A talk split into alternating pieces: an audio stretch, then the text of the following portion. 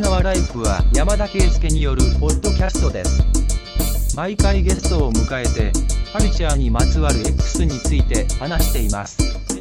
レッツチューンインチューンインチューンインチューンインチューンインチューンインチューンインチューンインチューンインチューンインチューンインチューンインチューンインチューンインチューンインチューンンチュ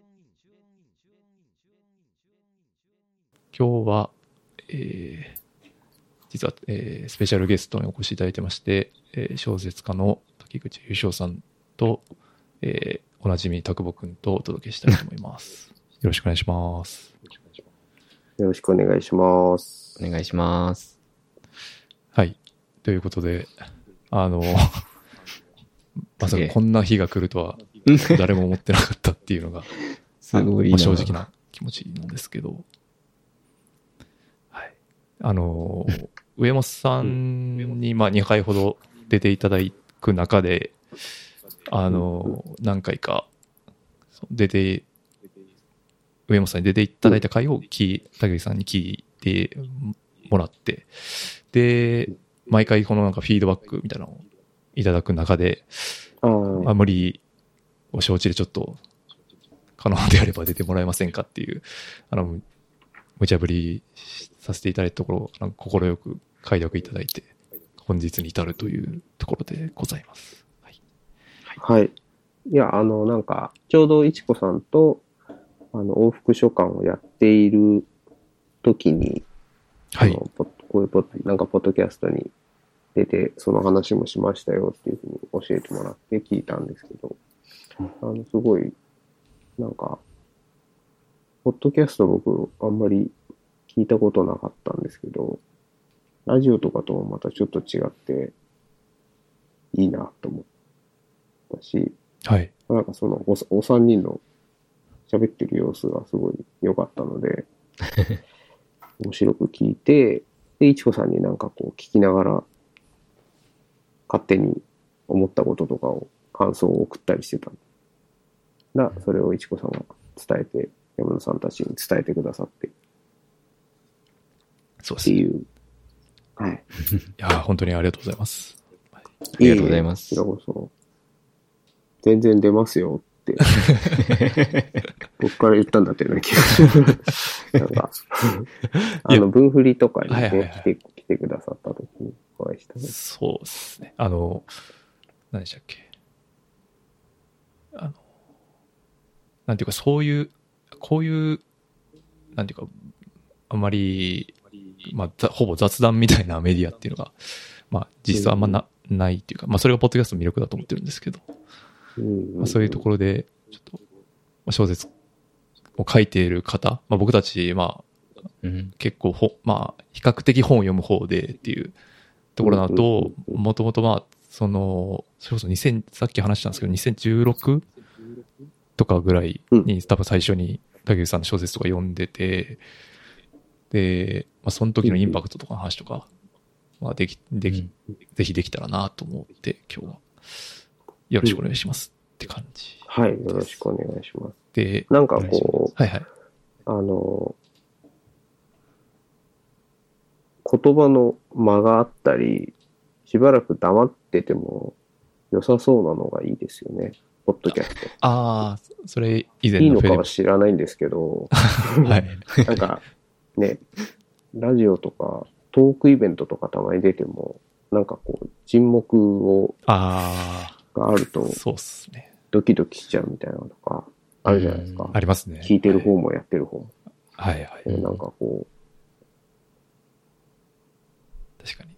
あの、う、黙ってる時間が許される感じがいいなと思って。それ、そうですね。上本さんもおっしゃってましたよなんかその3人だとちょうどいいっていうか、1人休憩できるみたいな話をされそうですよね。なんかしたね、。うん二人とかだと、ちゃんと聞いてる、聞きつつなんか喋ることも考えないといけないから、結構うん。忙しいけど、三人だと落ち着いてき話が聞けたりするかもしれないそうですよね。ですね。うん。あの、先日のトークイベントも行かせていただいたんですけど、やっぱ、あ、そうですね。あはい、あのいえいえ。で、いや、すごい面白かったんですけど、やっぱ、その、でも、なんでか、やっぱ二人は二人で二人の独特の間みたいなととかもあって、あそれはそれで、すごい面白いなって思ったりもしましたかね。はい。なんか僕はだから、今言ったみたいな、こう、沈黙を、あの、最近恐れないように あ。していて、積極的になんか黙るようにしてるような、向きもあってあ、、そうなんですそうなんですよ。なんかこう、黙黙ってる、聞いてる無言。の時間みたいなのをこはい。う、わざと作るようにしてるようなところも ありますね。自分が慣れようと思って、ああ、なるほど。喋らないで、あこう、いる時間があってもいい、いいんじゃないかなと思って。あ、ちょっと、そそんな中で、ポッドキャスト出てもらうの心苦しいんですけど。あ、いやいや、だから今日もなんか、積極的に黙っていこうかな、みたいな。よくわかんない。いやそれちょっと困りますね変な言い。あいや、すごいな。うん。あ、なんですか？いいや、で、いや、まあ、その、さまあ、僕らがちょっと、まあ、最初に一番びっくりした話で言うと、えっ、と、1回目、上本さんに最初出てもらった時に、まあ、最後、パートナーの、えー呼び名？っていうか、その、まあ、配偶者、はいはい。はい妻、うんうん。奥さんの呼び方の話っていう、はい、どう呼ぶかっていう話を、まあ僕がちょっと、うんうん。うん、なんか上野さんのツイートに触発されて、まあちょっといろいろ話したと思ってて、それで、まあいろいろな意見聞いたりしたんですけど、うんまあその中でやっぱり竹内さんの意見が、ちょっとうん。レベルが、うん、本当に何段も違いすぎて、僕はすごいびっそこに一番びっくりししたっていうのがあって、なんか具体的にどんなことを言ったかちょっとちゃんと正確には覚えてないんですけど、えーそうですね。まあ僕らレベルの選択肢で言うと、うん。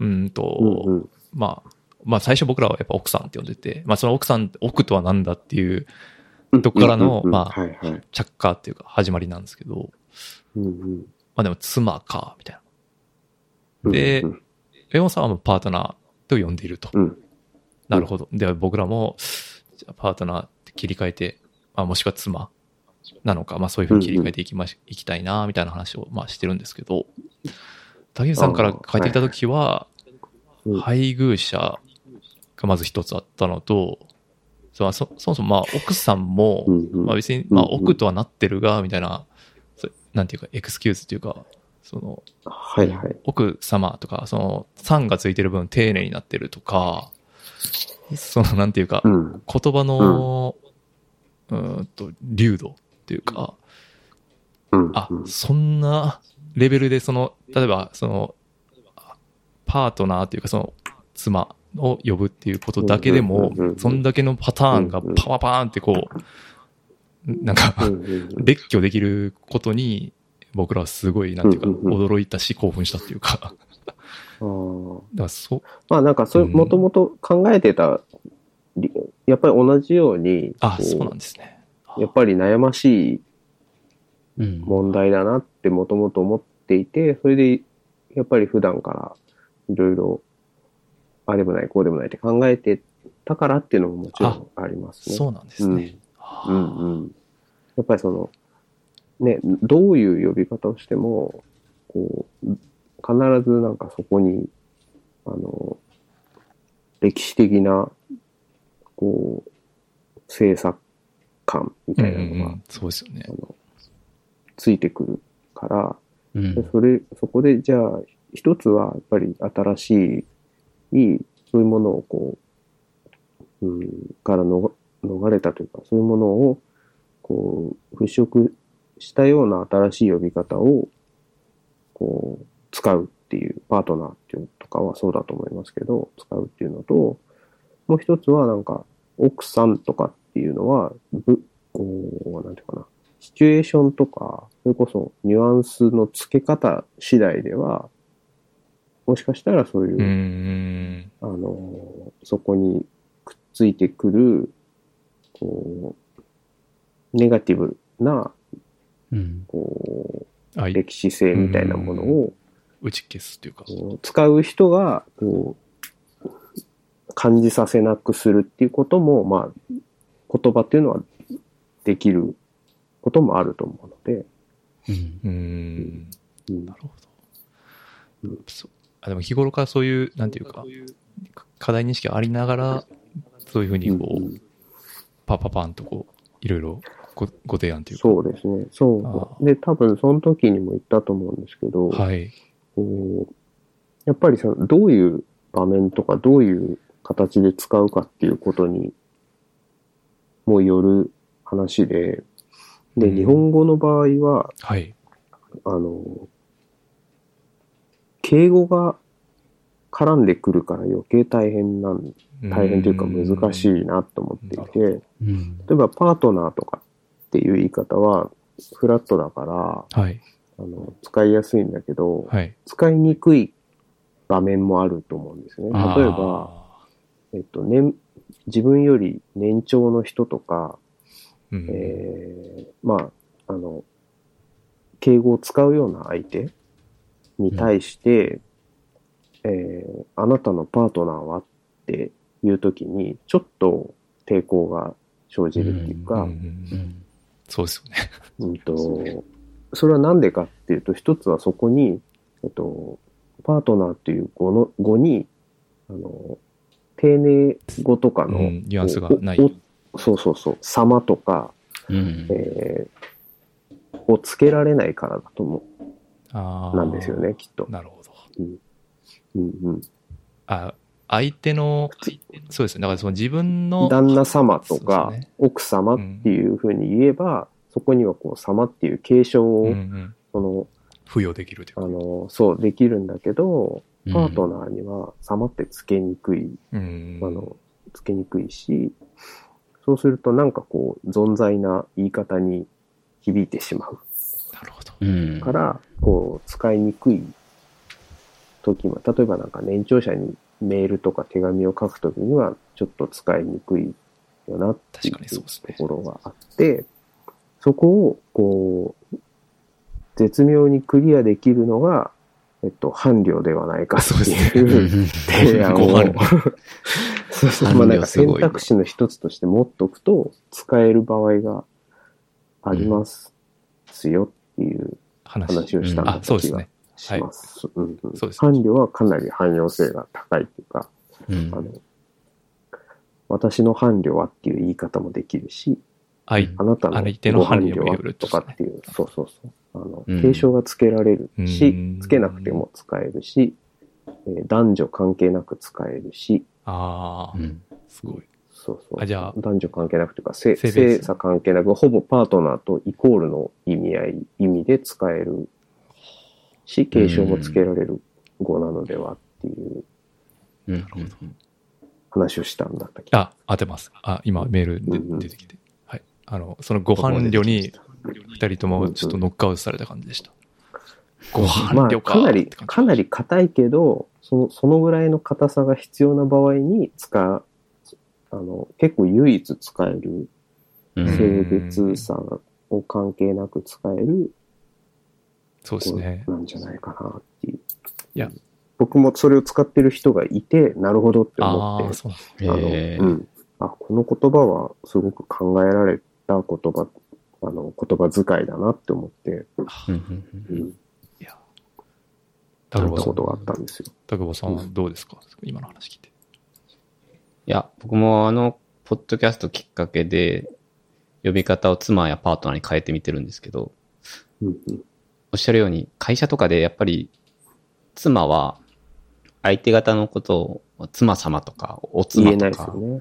そう言えないし、あと竹口さんのメールで、もう一個僕その、妻のペアリングが主人なのではっていうのが、すごいあの、僕今まで思ったことなくて、まあ対義語は夫なのかなと思ってたんで、まあ妻はありかなって自分の中では思ってたんですけど、うんうんうん。主人にまあ抵抗があるんだったら、そのペアリングも妻って、うんちょっと使いにくいなって思って、うで、んうんうん。一時期パートナー活動をしてて、僕は、うんなんとか自分に染み渡らせようと思ってたんですけど、うんうん。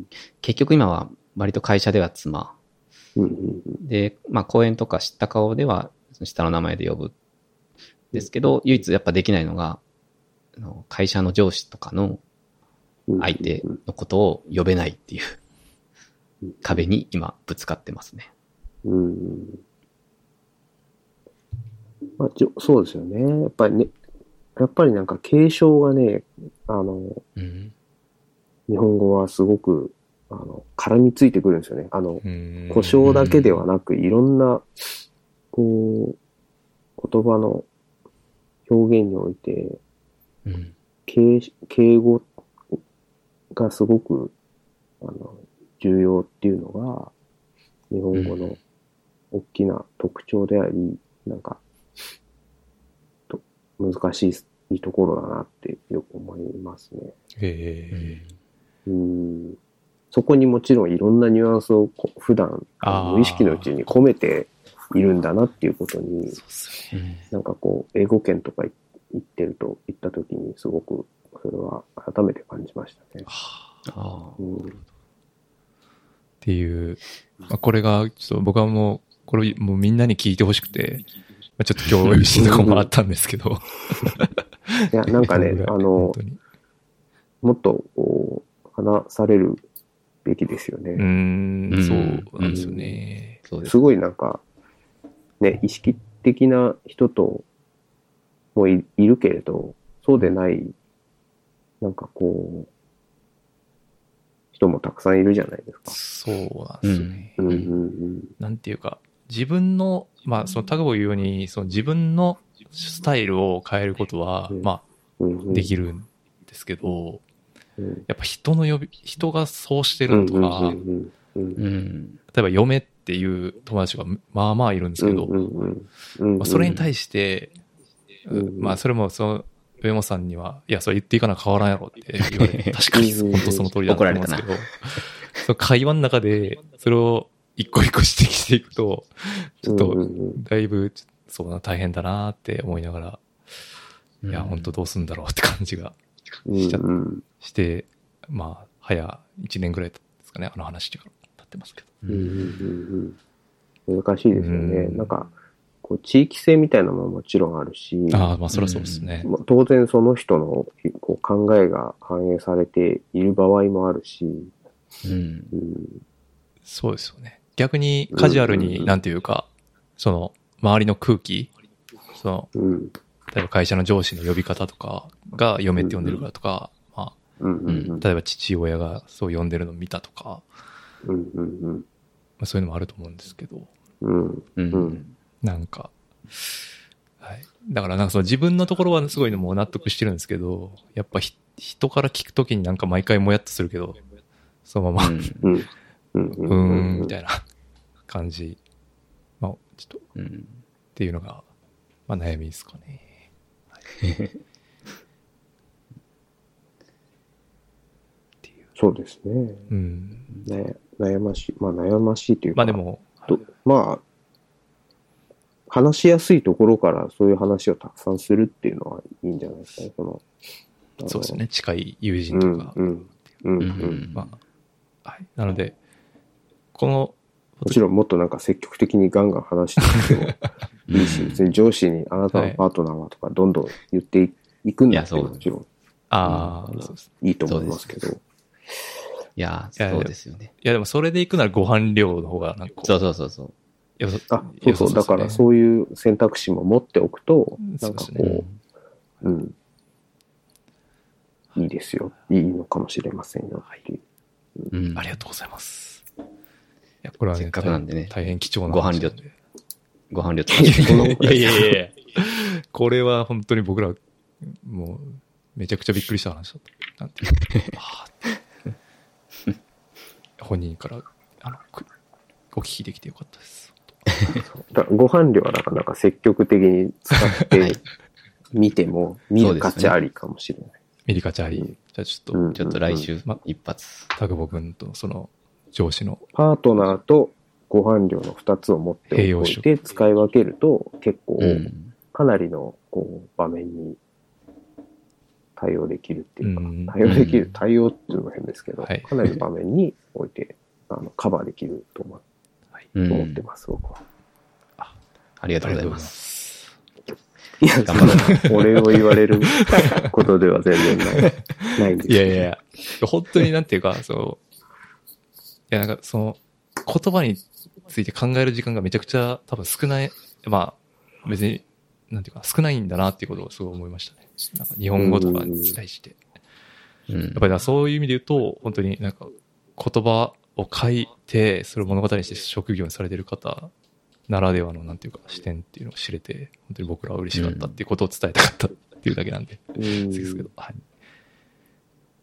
と、最、まあ、最近っていうで言うと、その、もう、それこそ、まあ、このポッドキャストのきっかけっていうか、その往復書簡がリリースされて、そすごい、はい、そうですね。すごい、評判に読んで、いやいや、僕らが話していただいてありがとうございます。あの、一時読者のあの、拙いあれなんですけど、いや、でもすごい評判というか、は、よ、そう良いみあの。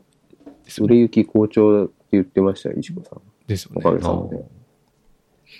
うんや、もうこの、ポッドキャストでも話したんですけど、まあ、そう、なんていうか、あんまり読んだことないタイプの、なんて言えばいいんですかね。すごい本というか、その、うんやりとりの速度感とかも多分今の現代ではすごい珍しい感じですし、まあ内容的にも男性による育児の話っていうところで、まあここの話も今日ちょっとししたかったところですね。で、うんうん。あの、あの、前回のポッドキャストのフィードバックの時もいただいたかと思うんですけど、うんうん。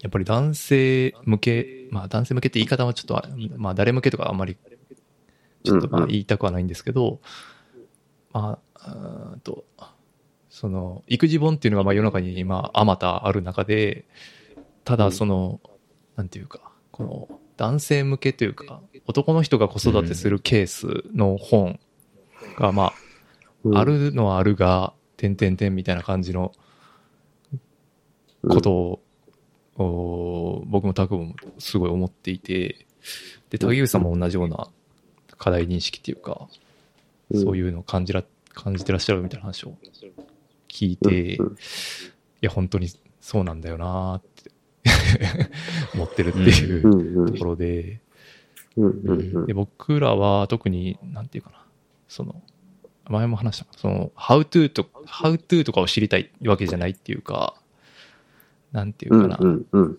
もっとその、し思考、その育児にまつわるし考え方とか、こういうことを見てこう思ったみたいなことを知りたい。って思うタイプ。で、うん。で、それ、うん。結構今回のその往復書簡はそこをかなりなんか満たされた感じが僕はして、だからすごい稀有な本だと思ってるんですけど、うんうん。竹内さんもやっぱそういう感じで、そのなんていうか、どういう視点でなんかこう、なんかないなって思われてるのかなっていうのが知りたかったんですけど。えっと、なんかこの、これはなんかもう、あお二人はあれでしたっけ？もう、お子さんは結構大きい、大きいというか、えっと、乳児、よ幼児ではもうない感じなんでしたっけ？えっ、と、私うちはまだ1歳半で、あなんかもう、すごい、まだまだ渦中って感じなんですけど、あの、う育児の、なんかはい、はい。まだまだ始まったばかりみたいな感じではあるんですけど、僕のところがまだ7ヶ月とかなんで、本当に家中中の家中で、ですし、タックボケもあれですよね。下の子が何歳だっけ？僕、下の子は1歳7ヶ月で、上がもうすぐ6歳ですね。あ、じゃあほとんどおな同じようみんな家中な。そうですね、そうなんですね。同世代。そうかはいそうか。うん。えっと、なんかそう、だから、えっと、ずっとその後というか、あの、日々考えていることでもあるんですけど、うんなんかこの、男、男性の育児の大変さっていうくくり方自体が、はい。なんかそんなに、なんていうのかな。適当じゃないのかも、適切な、なんか問題設定じゃないのかもって最近は思っていて、なるほど。はい。あの、なんか実感として、男性として育児を、に関関わるとか、育児をするっていうことのはい。大変さっていうのは、な男性だからみたいなことっていうのはなんか実務としてはそんなにないっていうか割とうんクリアできるなって思ってるんですよね。なるほど。例えばはい。ももちろんその、で、なんかあの、授乳ができないとか、そういうのは、うんあの、あるんですけど、でも、大抵のことは、なんか、やれるやれないの話で言えばやれることが多くて、う。うんじゃあ、いじゃあなんか、どういうところが難しいのかなって考えると、だ、その男性であるっていうことよりも、はい。それ、それ、それは一旦置いといて、なんか、仕事、仕事、どういう仕事をしているかっていうことももちろんあるんだけど、まあ、ともかく、その、育児以外のお仕事あのあ。就就労ですよね。就労している、はい。就労就労だったり、まあ、就労じゃなかったりするともかくその、仕事？はい。お金稼ぐ。か、そうですね、兼ね合いがどうかっていうこと。まあ、ともかく、それまでなかった育児っていう仕事、作業というか仕事というか、はい。任任務が、こう、仕事と、に乗っかってくるわけじゃないですか。はい。はいそうですね。で、その兼ね合いの難しさっていうのは、まず、あの、それは男女関係なしにうんあるよねっていうことそうと、あともう一つは、家事労働、はい。家の仕事との、にも、こう、そこに、家の中に家事と、家事だけでなく、育児に関するいろいろなことが、えー生じてくる。うんうんううん。んそしてそ、その、それももちろん、こう、大変だよねっていうのがあって、はい。で、その大、二つの大変さ、まあ、主に二つの仕事との兼ね合い、それから家事との兼ね合いっていうのが、その家、家で育児に携わる人の人間たちの間で、こう、共有される大変さなわけじゃないですか。はい。ではい。うんそうですね。はい。それが、家、その家の状況によって、例えばどっちがどのぐらい仕事を外でしているのかとか、あるいは外ではしてなくて在宅でしているのかとか、うんうん家事をどどのように分担しているのかとか、どの家事をどっちがどうやってるのかみたいな、その当然いろいろなこう個別性があるわけじゃないですか。はい。はいで、なんかそ、こう、育児をしていて大変だな、みたいになる局面っていうのがやっぱりあるんですけど、その時の大変さってなんか、これは、そういうバランスから来てることがほとんどだなってなんか思ああ思あ。うに至っていて、今。ーすごい。うんで、はい。で、その大変さをこう感じているときに、俺は大変だってなるわけじゃないですか。それみみんな、そうみんなそうですね。みんななるわけじゃないですか、きっと。うんでその大変さを、こう、大変だってなったときに、その大変さをこう、なんかこう、共有してくれる相手を探したくなるわけですよ。そう。ん。うんなんか理解してくれる人とか、理解してくれる声みたいなもうん。のを、こう、求めて、こう、求めるわけですけど、うんうんその時に、よ、やっと、あの、自分の属性みたいなものが問題になってきて、その自分がも今抱えている大変さっていうのが、なんか、こう、どういうところにその共感できる先があるのかっていうか、時に、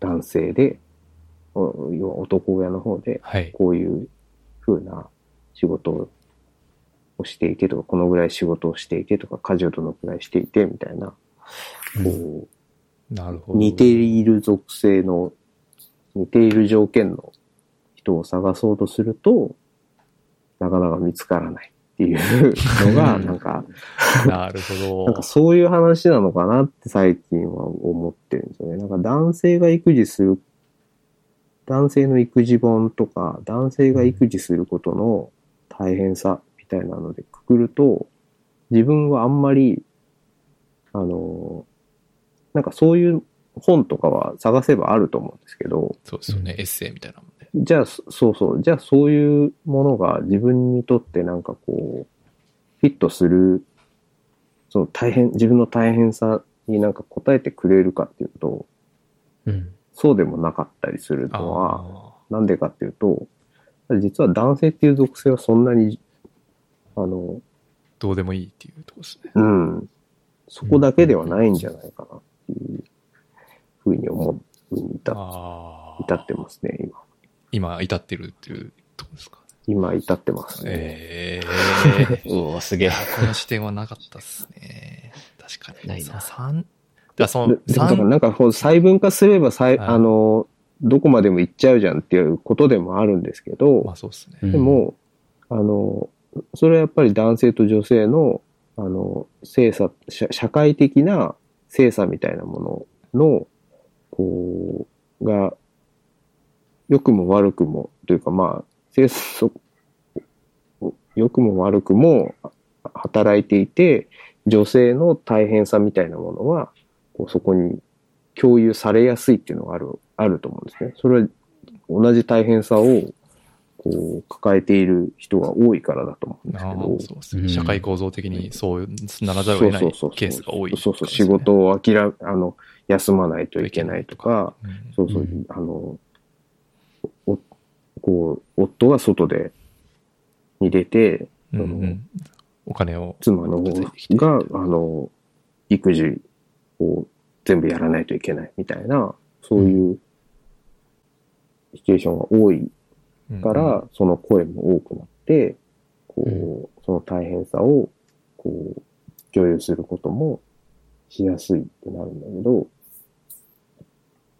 なるほど。でもそうじゃない場合に、男性、そうじゃないお家もたくさんあって、うん。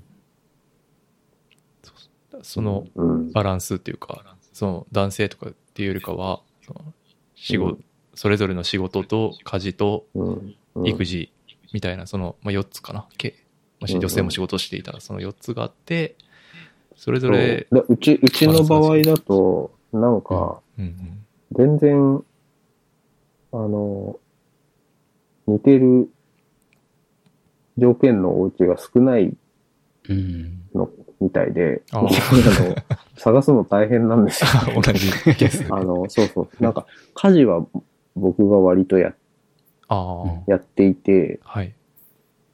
でかだから家事をやっていて、そこに育児も家の中に生じて、こう、家事のやり方がこれまでと変わったり、なんか分担の仕方が変わったりすることの、から来る、なんか大変さみたいなのって、うんうん。やっぱり、あの、女性がそういう声を上げてるものの方が多く見つかるんですよね。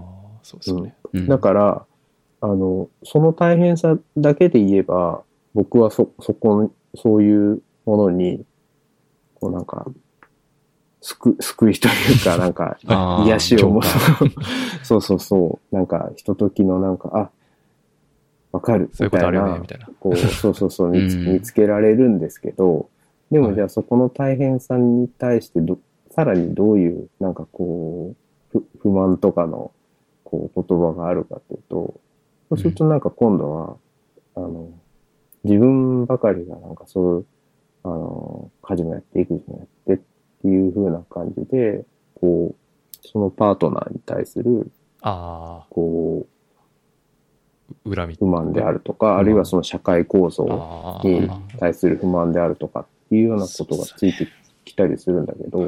うんそこになると自分にはまたフィットしなかったりするわけですですよ。うーんうんうんうんっていうなんかこう、そういう探すのが難しさがうん。うん。あるみたいなああ、なるほど。話がぐだぐだしちゃいますあい。やいやいやいやいやいやいやあのケースバイケースの中で見つけるパターンの少なさみたいな話ですよね。だからその、うん。女性の場合だと多分、まあ、いろんなパターンがまあ比較的多い中で、男性版だと、うん。なんか、イクメン的な、その、うん。あ、なんていうか、そういう文脈が多いく感じるし、うん。別にでもその、頑張ってることを別になんていうか、確認したいわけでもなく、ないくてっていう、とか、そういう感じですよね。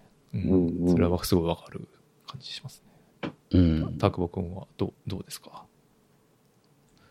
まあ確かに単純に、まあ男性が書いているっていう、その母数が少ないっていうのはああると思うんですけど、うん確かにこの似たような境遇の人を探したいっていうのはああって、まあ多分僕とか山田はサラリーマンなんで、あの、うん。サラリーマンの人が普段どういった感じで育児に向き合っているのかっていうのは、ほぼ知ることができない。あの、まあブログとかそういうレベルではあるとは思うんですけど、うんやっぱり本、本とかでなるほどね。こうオフィシャルに出版されるものの中で、まあサラリーマンやってるという時点でオフィシャルには多分あんまり出ないっっていうのが当然なんですけど、そ確かこをやっぱ、うん知ろうと思っても、サラリーマンはサラリーマンで、なかなかこう自分の、自分にいた境遇の本をフィあの探すことっていうのが難しいなっていうのは思いましたね。あの、思いましたっていうか、あの、僕もどうしても男性が書いてる育児本はっていうその性を意識しながら探しちゃうんですけど、やっぱりなくて、うん。なんかメソッド、その、初めての目浴とか、あの、なんか、初めての病院みたいな、そそういうのが知りたいわけじゃなくて、淡々とどう向き合ってるんだろうっていうのを読みたい。けど、まあ探し方が下手なのか、母数が少ないのか、なんかなかなかいいのないなっていう、傲慢な悩みありますね。あの、けど、ただ、あの、往復書簡で言うと、その、まあ、一方で、やっぱり、ちょっと話それちゃうかもしれないですけど、あの、僕はすごい印象的だったのが、あの、竹口さんのお子さんが初めて立った時の描写の、あったと思うんですけど、うんうんうんああいう、あれ、本当に2ページ、3ページにわたって、立ったという事実がこう、細かく書かれた。あああいう文章は、その別に男性女性とか関係なく、僕はなんかすごい新鮮というか、その、普段もうなんかバタバタっとしながら日常流れていっちゃうんですけど、なんかああいう風に細かくこう子供のことを見てるんだろうか、みたいな。そういう思いに、あれを読んでる時になって、ああいう、も、ああいう日常が、こう、ただ書かれたものっていうのを読みたいなというのはあったんで、あの副書感は本当に、僕の中ですごい新しかったなって思います。うん。いや、僕も、あの、なんか多分皆さん、こうきっと、見てると思うんですけど、そうう。いうん場面とか、あ、うん立ったとか、立とうとしているみたいなところをみ見てると思うんですけど、それをこう、すごいスピードで変化していくじゃないですか、小さい子うんって。うんうんはい。それをこう、どうき書き留めておくかとか、記録するかってすごい難しいですよね。写真を撮るとかうん。ももちろん記録だけど、ああいうなんかこう、言葉じゃないと残せない感じみたいのもあるし、うんうんうんありますね。うん。んと言ってね、うんなんかこう、僕は物書きだからあれで書くことが、うんその方法として割とスムーズに結びつきますけど、うん。そんなに普段文章を書いたりしないっていう人にとっては、なかなか文章で書き留めておくっていうこともうん。簡単ではないのかもしれないし、あそうですね。だからこそすごい、まあだから写真とか声とかうんうん。は、まあ今の時代、いくらでも残せるので、多分、まあ僕もそうですけど、それにに逃げる、逃げるというか、それである程度こう、自分を満たして、まあ数年後見たとき、ああ、うんうん懐かしいなってなるんですけど、うんうんうんうん。いや、やっぱりあの、文字で、あの流度で描写されるっていうのは、まあ本当になないという、まあぼ僕は物書けないんで、あんな風に書けないし、だからこそ、なんか滝口さんみたいな方が書いて、それを読めるっていうのはなんかすごい幸せなことやなっていう感じですね。いや、そう。いや、本当そう思いましたね。なんていうか、それ読んだ時に、あ、なんか自分がいかに見てないんかっていうことも感じましたし、うんそうなんていうか、そうそあ、こんぐらいのことが起こってるんだっていうことに気づくというか、なんか写真とか動画だと、うん。なんか、まあ、そこに記録としては残るんですけど、なんていうかな、その偉大さっていうか、なんていうか、うん。まあそれはすごい大きな話になっちゃいますけど、なんか、生きてるみたいなことを、うん。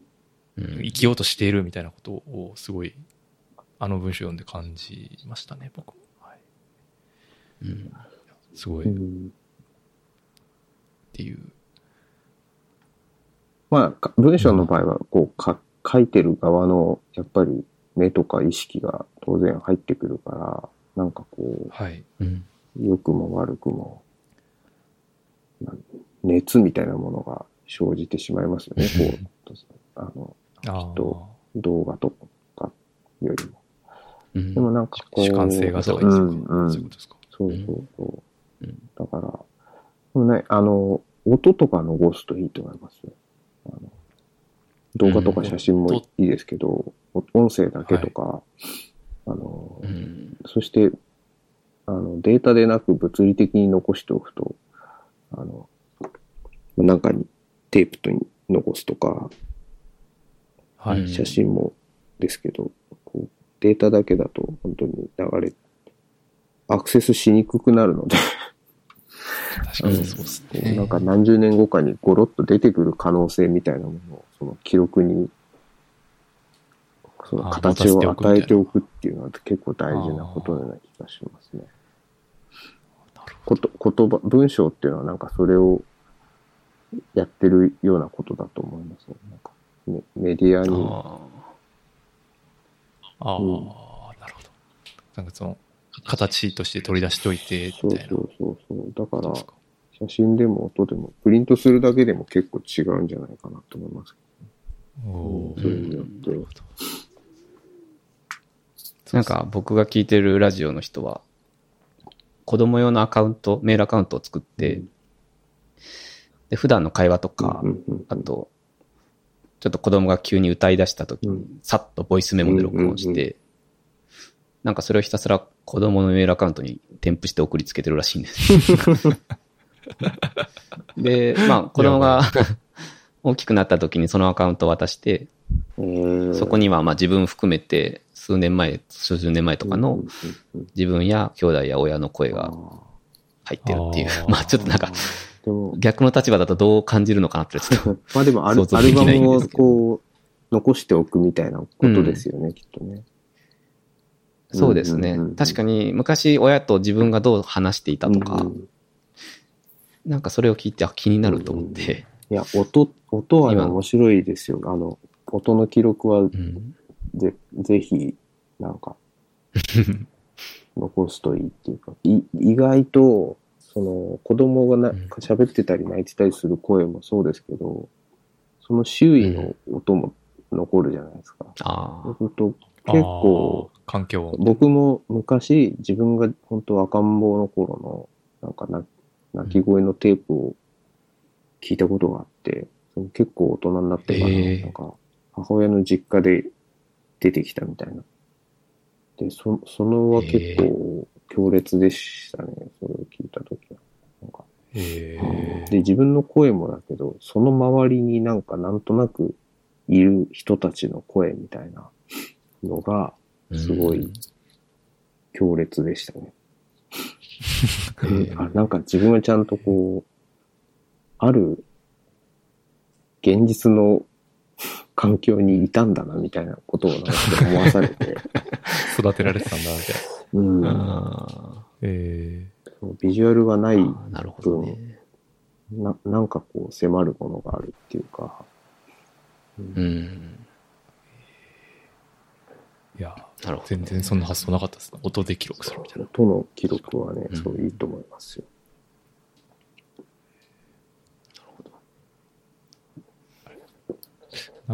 何の話でしたっけ？あれ、な えっと、育児本の話でしたけどね。なんか育児あ育児本の本の話になっ話てないですけど。いえいえいえ、全然、あの、横道それていくスタイルが、あの、ちょうどいいんで。それで言うと、その、最近そのた、タクボから話ありましたけど、あ、話があって、うん。絵本の選び方？の話があってうん、それちょっとしてもらえますか、絵本の選び方。あ、いや、じゃなくて、あの、タクボ君あタクボさんが。課題に。えはいえそうそう。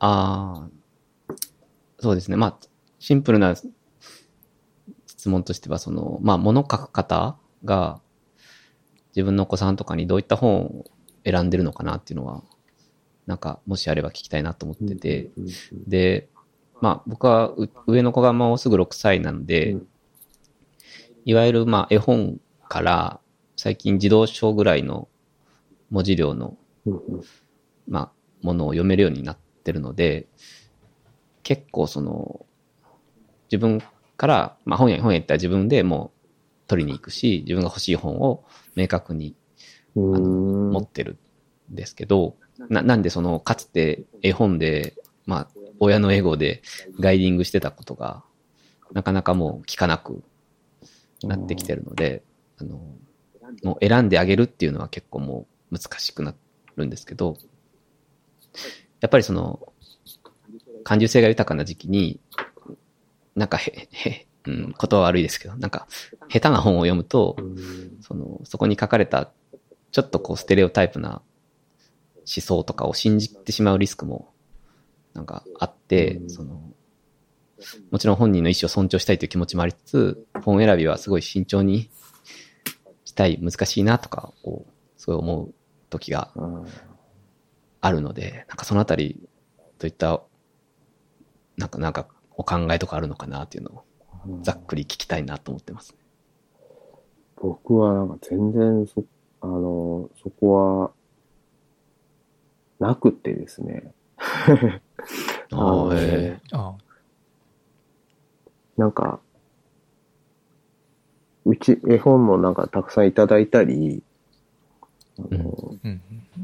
買ったりして、たくさんあるし、読んだりしてるんですけど、僕が買っえ。た、選んだ本はほとんどす数冊しかないと思いますね。ほとんどもらったり、へあとは妻が買ってうんきた本ばっかりで、なんか、でぼ僕はなんかあんまりね、これを、こういうのを読ませようとか、こういうものを見せようみたいな本当無頓着ですね。だってかんうん。考えがないですね。なんかあるものを、あるものを、うん、何でも、あ読めばいいし、見ればいいみたいに思ってて、まあもちろんなんか、あまりにもこう、よろしくないものは遠ざけようみたいなこと思いますけど、うん。うーん、なるほど。そう、なんかね、あんまり、あれですね、こう、ちっちゃいうちに、さっきおっしゃってたような、なんかこう、はい。感受性をみたいなことをあんまり思わないんですよね。でもそれなんか全然、うちの妻とは考えが違って、妻は割と、あの、熱心にうん絵本を選んであ与えてみたり、はい。なんか、うん。こういうところに連れてってみたいとかって言って、こう、なんか、上層教育に良さそうな、場所に。場所になんかこう、上層教育なんかもうちょっと、もうちょっと現実的な教育かもしれないけど、なんかそういうところに連れてってみたいみたいなことをうゆん。ゆったりやったりしていて、僕はもうなんか本当に、近所の散歩とかばっかり。近所の散歩あばっかりしてますね、子供と。もっとなんかいろんなとこ連れてったりしてくれって。言われるんですけど、えでもなんかさ近所の散歩全然刺激的じゃない。だろうかみたいに思ってしまうので、あえそう絵本とかも、僕自身がそんなに、あの、ちっちゃい頃にすごい絵本たくさん読んだとか、読んでもらったみたいな記憶があるわけじゃないっていうのも、もしかしたらあるのかもしれないですね。うんで、あさっーき、その上のお子さんが言ってたみたいに、そのうち勝手に自分で好きなものを読んだり見たりするようになるし、そうなんですよね。なんかそう、うん。それで、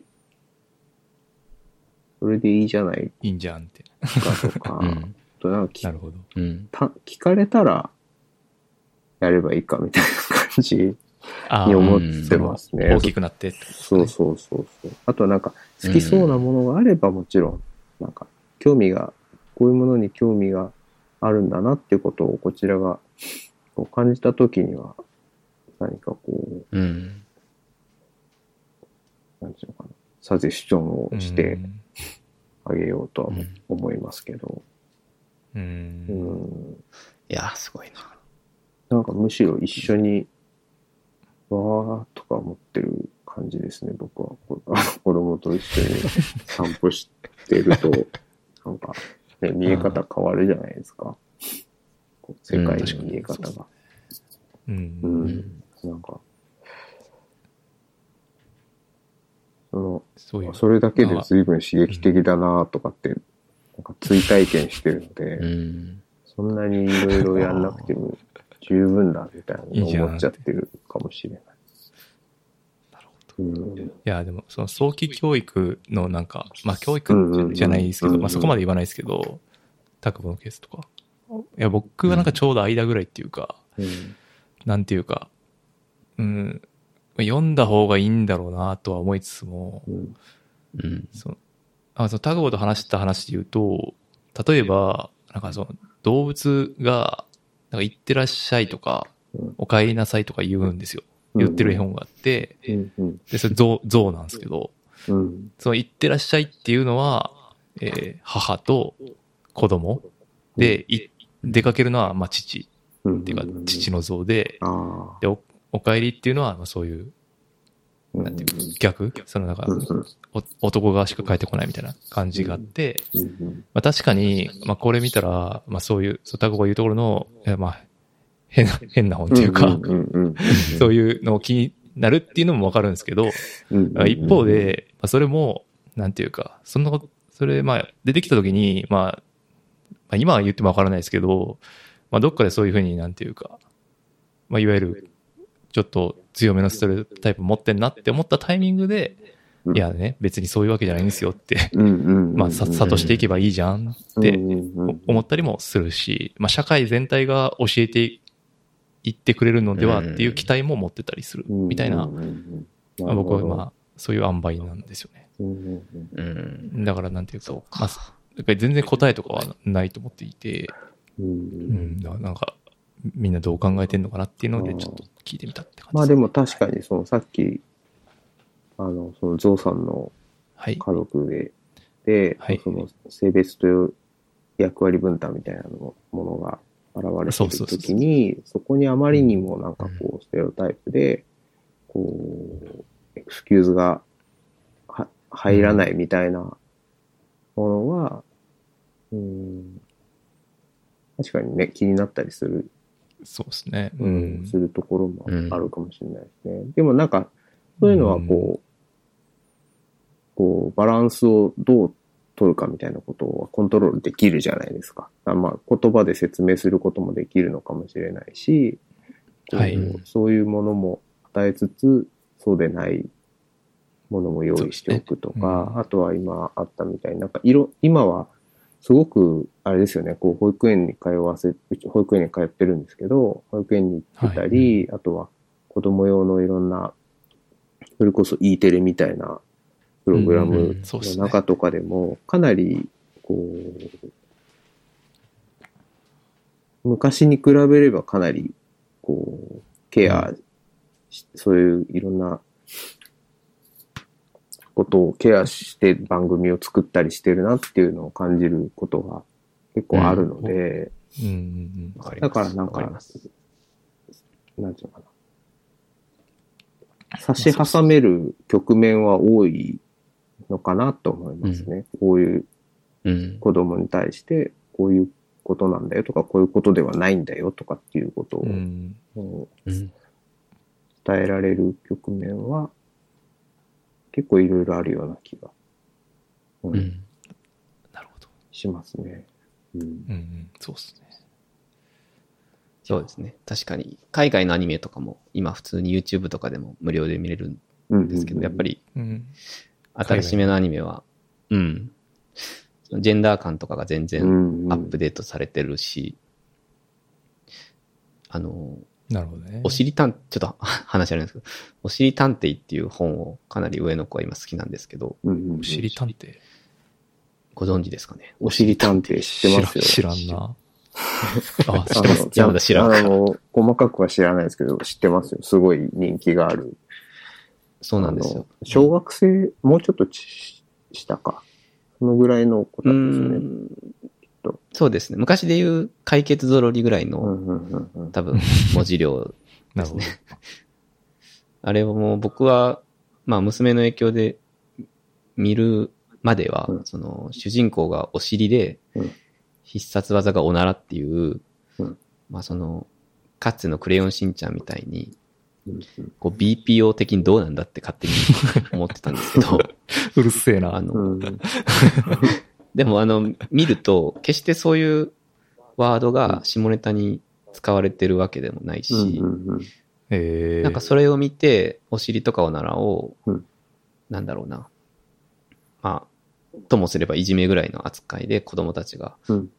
発することもないだろうなっていうぐらいの塩梅で、なんかすごく、うん、新しいなって見て新鮮な気持ちで見れるんで、まあ、よっぽど昔からある、なんかなんとか二郎みたいなうんアニメとかの方がよよっぽどその気になることが多くてもしあのお二人もお子さん大きくなったらお尻探偵通るかもしれないですけど、おすおすすめです。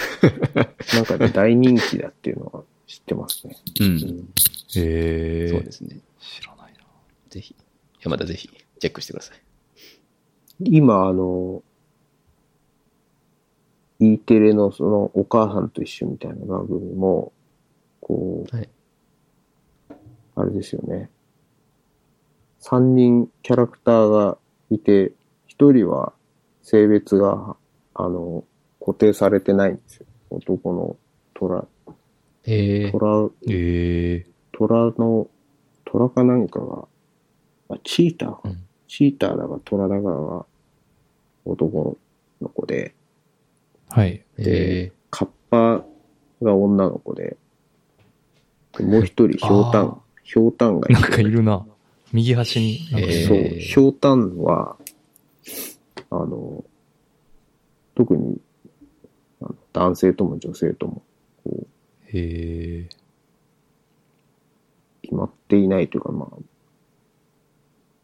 へうん決められてないみたいな感じの、こう、三人。うーん。あただ関係ないですけど、なんか E テレみ、E テレすごい、あの、見、見るようになったんですけど、おのずと、うんはいあの、朝とかうんうんつけてると。なんかすごいカッパが出てくるんですけど、あれは何なんですかね。すごい、すごいカッパ率なんですよ。あの、全然別のプログラムで、あの、ずーっとな、続けて見てると、カッパばっかり出てくるんですね。えなんかあー、るんですかねっていうのはちょっとえー、思ってますね。いや、知らなかった。カッパブームなんですかね。何なんですかね。親しみや、親しみやすいのかな。そうなんかどのどの番組にもカッパが出て出てくるなと思って、思いながらいつも見てる。へえ。知らなかった。この、花カッパとかですか？そうそうそう、花カッパから始まり、あえっと、うんさっき言あ、これはカッパ主人公ですよね。そう、あれはもう、もろなんですけど。モロカッパですね。あの、さっき言ったその、お母さんと一緒にも出てくるし、なんかさらにこう最近や、あの、すごい現在的な SDGs とかを前面に押し出してるプログラムがあって、えーそこにもカッパが出てくるんですよ。メインキャラクターみたいので。えだからなんだろう、このカッパへのこう、偏りはってちょっと 思ってるんですけど。あでも、ジェンダー感で言うと、まあ、ウサギは女の子でライオンは男の子みたいな、うん。そういう動物にと比べると、カッパはどっちなんだっていうのが、ー え、カッパニュートラル説ってこと？そうそうそう、カッパによって、その、うんうん。えー。ジェンダーフリーなところを伝えているとか、あるかもしれない。そう、だからカッパが、そのお母さんと一緒のカッパは女の子なんですよね。それでもなんか結構僕は、あ、あの、ちょっと、なんかし新鮮というか、意外というか、かもと思っちゃいましたね。ううん。なんかあの、妖怪とかで、うん妖怪絵とかのカッパはなんかやっぱりちょっと、どちらかというと、オスっぽい描かれ方のようなものが多い気がんしたんそうっね。ですすけど。確かにうん なんか、おい。酒の CM で、木桜やったかな確か。はいはいはいカッパ、女性のね。はいはいはい。入浴してるカッパだった気がしますけど。ありますね。まあ、それとはちょっと種類が違いますね。うん ええいやーいや、E テレそうっすよね。だからそういう、まあ、環境的には、まあ、僕らが育って、育った時よりかは、まあ、はるかに良くなってるから、うん。まあ大丈夫じゃねっていう感じは。持ちますね。それうんうんでし、そのは口挟めるあ機会もあるし、まあ周りの人が言うかもしれないしっていう。チャンスも多い,、うん多いだろうしっていう感じですかね。うんうん。なるほど。あと、あ、まあでも、僕がその、あ、で、話飛びますけど、往復書簡でうんめっちゃなんていうか、救われたっていうか、まあそういう言い方あれなんかわかんないですけど、なんか、日々、こう、あの、む、こう、心で唱えてる言葉があって、うんその、子供がこう、割とこう、自我を発揮する、まあ、みいわゆるちょっと身勝手な行動をするじゃないですか。まうんうん。あ、その時に、その本の中で、その不不服言ったりとか泣いたりすることを、こう、お、個人だと感動しますって書いた、書かれていたじゃないですか。あれはすごい僕の中では、革命的に、なんていうか、楽になったっていうか、なんていうか、うん。まあ、し、なんか離乳食とか今あげてるんですけど、なんか食べさせるのめっちゃ大変で、なんかもう散らかしたりとか、うんまあ、特定の食べ物嫌がったりとか、まああると思うんですけど、そういう時すごいストレス溜まるんですけど、うんうんそこで、なんていうか、あ、でもこれはでも、個人になる第一歩なんだってこう、自分にうん。言い聞かせて、なんとか食べさせてる日々が今あって、まあそれもすごいいい言葉だなって僕は思ってるっていう。いや、そう、あの、ま、もちろん大変ですよね。大変でしうーん。そう、大変だったけど、まあ、そう、でもやっぱりなんか、そういう驚きというか、なんか、それまで、全然、あの主張もしなかった人が、こう嫌だって言うとか、こっちがいいとかっていう、うん。っていうことのなんか感動は、うん、大変な中にもあるなっていう。うんまあ、これも、あの、文章のっていう方法のいいところで、はい。その場はどんなに大変で、もう勘弁してくれよってなってても、文章をその時に書くわけじゃないから、それを例えばこう、後から振り返って書かれるものなんですよね。だからう、んなんかうんその、なんか、もう少しククールダウンして、その場面、局面を捉え直すことができるうんああ、ので、そううん。思い返してみたいなことうんですよね。うんうん。あの、あの嫌がり方とか、あのなんかこう、うん感触みたいなのは、どういうことだったのかって、その、その時はそこまで思えなくても、後からうん。思い返して言葉にすると、うんそういう風に言えるかもしれない。うーうんん。なるほど。うん、でも、すごいあり嬉しいというか、ありがたいですね。そうやって読んでもらって、それが救いになってるので。いやうん、ー、うんなんかそういう観点で見れる、うん、余裕がやっぱりその、事後じゃないと出ないっていうのがすごい今分かりましたね。うん、そのうん、うん。その直面してる間はもうとにかく大変でってうん。いう、感じが大変で。大変ですよね。はいうんうんだからその、でもやっぱそうやって自分でも振り返る時間をやっぱ作った方が、なんていうかいいんだなっていうのを今聞いてて思いましたね。うんなんていうか、うん一個一個を、うん。あの時なんでこうやったんだろうな、みたいな考察っていうか、考えた方が、自分も楽になるし、うんまあ記録っていうか、ああ、こんなことあったな、みたいなことにもなるんだろうなって今、お話聞いてて思いましたね。うん。うん。なるほど。田久保さんはなんか、あと、あありますか？往復書簡関連とかで言うと。か子育て系とかで言うと。ああ、そうですね。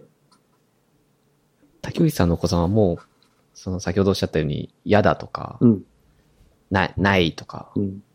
いう、もう本当に単語レベルとかは、おお話しされる？お話しされるってことで子供になんか変な言いえっと、話すように嫌だとかは言いますね。今だからこう結構言葉が、はい。日一日となんか覚えたりしているうんところですね。あーえそうですよね。たくまさんとこもおほぼ同じですもんね。はい。1歳7ヶ月だから。そうですね。はい。増えつつ本当に嫌だ。うん、嫌だは言いますね。うん。嫌だは言いでなんかその言うし、物ぶん投げたりしてますね。そうですね。嫌だ、そう、嫌だまあが、嫌だよりもなんか嫌だっていう表現の方がまだ先に出る感じで、今結構それをこう、嫌なこ、嫌な時に、うん。なんか手を出したり、怒ったりするんじゃなくて、嫌だって言う、先に言ったらどうだいっていうのを こうなんか伝えてみてる時ですね。それがまさに。ああ、なるほど。あ、なるほどね。いや、そう、ね。確かに、まあやっぱ投げたり泣いたりうん。が先行するので、うんうん。まだ言葉が後からっていう感じではうんうんうんそうですね。ありますよね。なんかその、こ子供への言葉遣い、ちょっと山田のメモにも書いてくれてることなんですけど、その、こ子供への言葉遣いとかもすごいなんか、普段からみんなどういうふうに意識されてるのかなっていうのを聞きたくて、なんか、例えばあの、有名なモンテッソーリ教育とかうんっ。てあると思うんですけど、なんか iPhone とか読むと、あの、一番最初に、子供は対等な存在であるみたいなことがうん。書かれていて、うん。これは僕すごい好きで、でも一方でその、よく、まあそれこそ話せるようになってきたその1歳2歳の子とかに対して、あの、何々だね、すごいね、とか、あのうん。ワンランクこう目線を下げた形で言葉を発することってああると思うんですけど、うん。うんで、それをその、あ、あれをこう、自然と、ああいう心、ああいうスタイルで言葉を発することで、こう自然とゆっくり丁寧に喋ることになるんで、あの、伝わりやすいっていうのはもちろんそもそもあるとは思うんですけど、なんかその、ワンランク目線目線を下げるっていうことが、なんか僕が好きなそのた対等でいたいっていうのと矛盾するというか、うんそのすごい、ワンランク目線を下げるっていうのは、大人がワンランク上にいるっていうのを示してるような感じがししちゃってて、そのうん。何々してあげようかっていう言葉が、すなわち、僕とあなたは対等じゃないんですよって言ってるような感じがどうしてもなんか、自分で言っててもそうだし、他の人のやつを聞いてても、なんかそう感じてしまう。もやもやがすごいあって、うんうんうんなんかそ、そういうのって、なんか思ったりしますか？うん。いや、わかる、わかりますね。なんかその、対等でいたいっていうのはとても僕も、わかります。そう思いますね。うん。で、とはいえ、なんかこう、対等に、こう、対等っていうのは、そのなんか心構えとして対等さっていうのはあるけど、実際にはこう、大人が教えたり、えーうん。しないといけないことももちろんあるし、あとは子供ができる、何かができるようになったとか何かができたっていう時に、こうそれが、はい。こう、まあ、すごいねっていうのが、なんかうん、褒めたりするよりも、こちらの驚きとして発してあげる、発してあげるっていうか、こ。ちらの驚きとかはすほんすごいなっていう気持ちで言えば、こうん。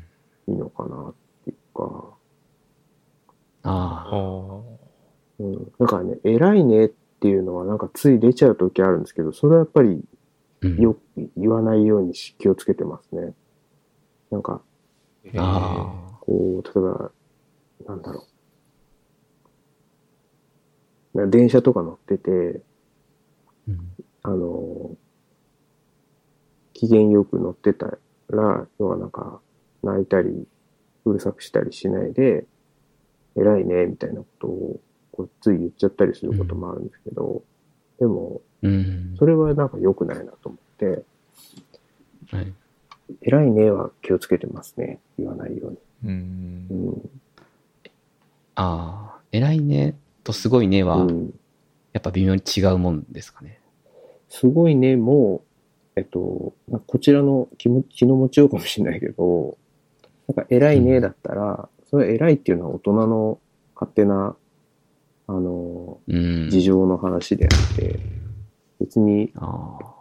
それに合わせて、合わせさせる、うん。合わせてくれたから偉いねなんていうのはなんかすごい大人の勝手な話で、あ言うんだったら、そういう時に言うんだったら、静かにしててくれて、助かりましたとか、ありがたかったです、大人みたいなことを言えばいい。あ。ニュアンスとしてはってことですねそうですね結構そういうふうに伝えてますね。感謝。そうですね。すねうん、感謝ですね。ああう。んめっちゃいいですね。まあでもすごいねっていうのがやっぱり驚きとかか、まあ、関う心ん。とか、本当にすごいじゃないですか。だって、なんかがうん。できるようになったうりんすることって。だから、すごいねっていうのもやっぱり、あの、うん。だから目線を下げる、目線は実際は下がってるのかもしれないですけど、こう、うん。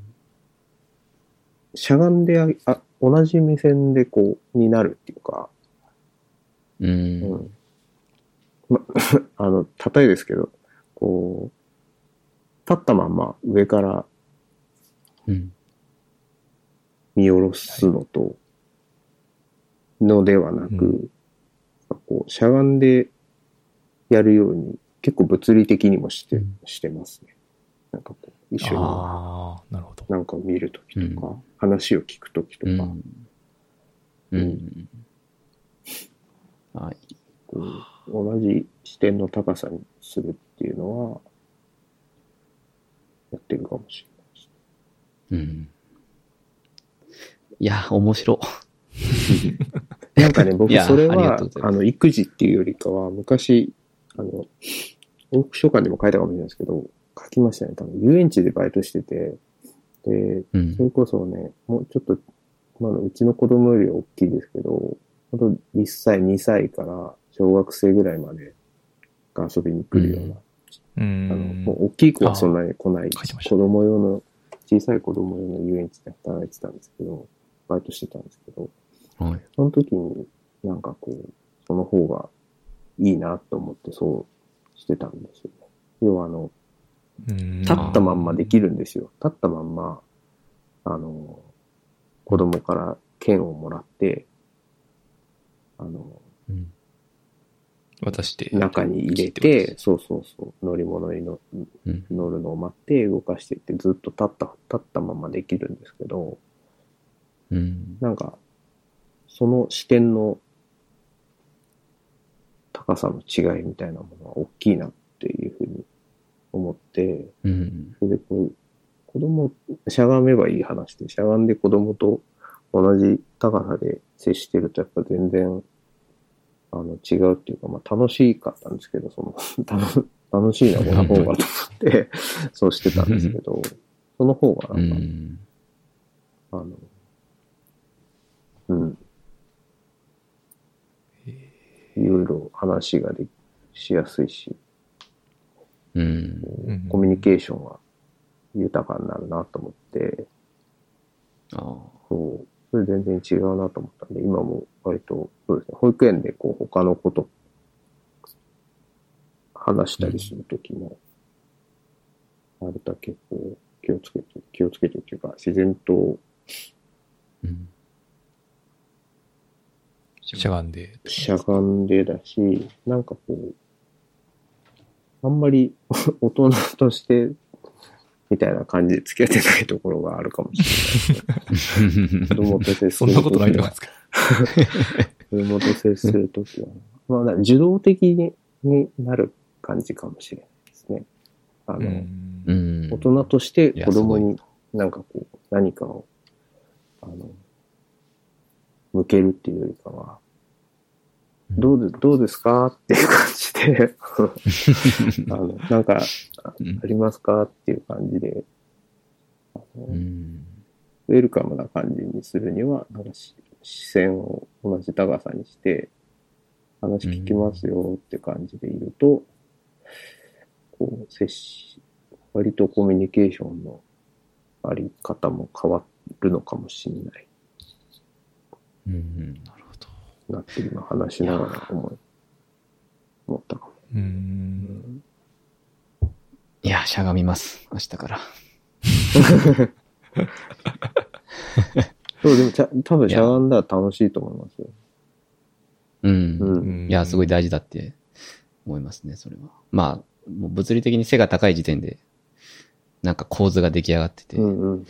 だしねうん、本当子供の高さで見る、見るだけで全然違って面白いし、犬とかもうんでかいですよ、やっぱり。あしゃがんでて。なるほど。しゃがんでみたら。うん。なるほど。虫もよく見えるし。いや、ありがとうございます。ええなんか、あれっすそのなんか、感情、素直な感情の発露は、まあ別にそのままでいいんではって感じですよね。なんていうかそうです。すごいねとか、うん、すごいありねって思がとうとかったらすごいねだし、そうですとかね。ありがとんうって思ったらありがとうだし、だから偉いとか、そういう、まあ大人の尺度がうんうん。入ってくる言葉とか考え方、はみたいなのが、はそうですね。あんなんかま良くない、うん、なんか、ツッコミ？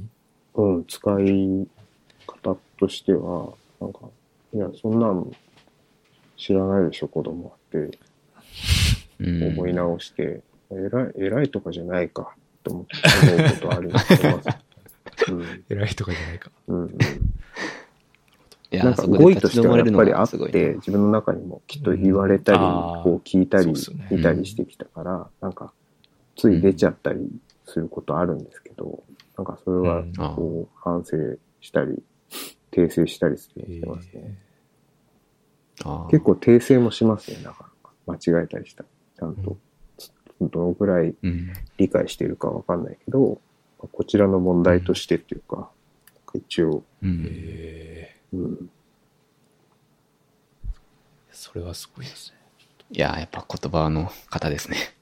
すごい。偉いとかではないかって言ったりとか。偉いとかそんな知らないよね。それはすごいな。俺が、俺がありがたかったらっていう話だわっていう。ちょっとこう伝えたりするようにしてますね。いやー、それおもろい面白いで。すね、それ。1歳半の子に訂正してるんですね。うん。おもろいな。でも大事だと思います。あの、いやね、確かにそねそれこそうんどんな、あの、絵本とか僕は無頓着って言いましたけど、なんかあの、うん。確かに。適当なことを言わないようにしてるっていうのはあり、うん、あるかもしれないですね。ああ、うんなるほううんん。わかるわかんないは、あの、わかんないからといって適当にするみたいなのはなんかやっぱり良くないっていう気がしてしまうので、うんうん。ちゃんと、そうですね。ちゃんと言葉を考えて言葉を使う。そして伝えるっていうのはしてますね。うん。僕とか、その、自分自身の言葉遣いが汚いんで、すごい心配されてて、ああ、すごい不不安なんですよ。汚いってそれは乱暴だったりするってことですか？そうですね。乱暴な言葉多いんで、ちょっと、今からあそういう心持ちがいるんだなとか、まあ別に乱暴うんでもね、こうなんかすごく攻撃的だったりなんか してなければ別に、そうですよね。うん、はい。いいと思いますけど。いや、ちょっと、気引き締めていきたいな。まだ7ヶ月なんでちょっとあれですけど。そん、そんなところですかね。そこのうん往復書館周りの、周りの話は。そうですね。あとは、まあ、じ、あと、うん。ちょっとじ時間、い許すか？ます？ちまあょっと、小説、大丈夫ですか、はいその小説の話をちょっと聞いたりとかしたいなと思ったんですが。したい。大丈夫ですどうぞ、大丈夫ですよ。あ、大丈夫ですか？はい。すいません。ありがとうございます。いや、その、あれですね、に前ものポッドキャストの話なんかわかんないですけど、さっきもお伝えしたように、2016ぐらいにこう、寝相っていう本を二人とも読ん、その確か、書評家の豊崎さんか、うん。なんかセッション22かなんかで紹介されて、で、それで読んで、なんか二人でめちゃくちゃ盛り上がったのがすごい記憶にあって、それがあっても今日今回もちょっと、まあめちゃくちゃ緊張したんですけど、僕。っていう、そんぐらい、まあそっから結構、あの、出る作品は結構逐一読んで寝相と一番最初の本ですけど、それ、それのことですよね、きっとね。そうですね、あの、なんか人形が横に、あーはいはいはい4体並んでるはい本です。はいはい。はい。あ、これ、これが一番最初ですよね。で、その後そうです死んでないもそうですか。いや、えっとね、寝相が一冊目で、死んでいない。だ寝相はね、出たの自体は2014年かなすいません。?4 年だと思うんですけど。あ、そそううそうそう。であ、そうですね。その後に何冊かあって、死んでいないものは4冊目。2016ですか、そうそうそう。そうです、そうです。失礼しました。いえいえいえ。あ、そうですね。だから僕ら、その死んでいないもので、芥川賞を受賞されて、うんうん。死んでいないものをの時に読んだ。そのタイミングですね。うんうんうんはい。いはいはい。や死んでいないものもまあ、すごい、エポックメイキングというか、それまあ当然芥川賞取ってるんでそうなんですけど、僕らはそこですごい盛り上がって、いいろいろ読んだりしてて、で、なんですかね。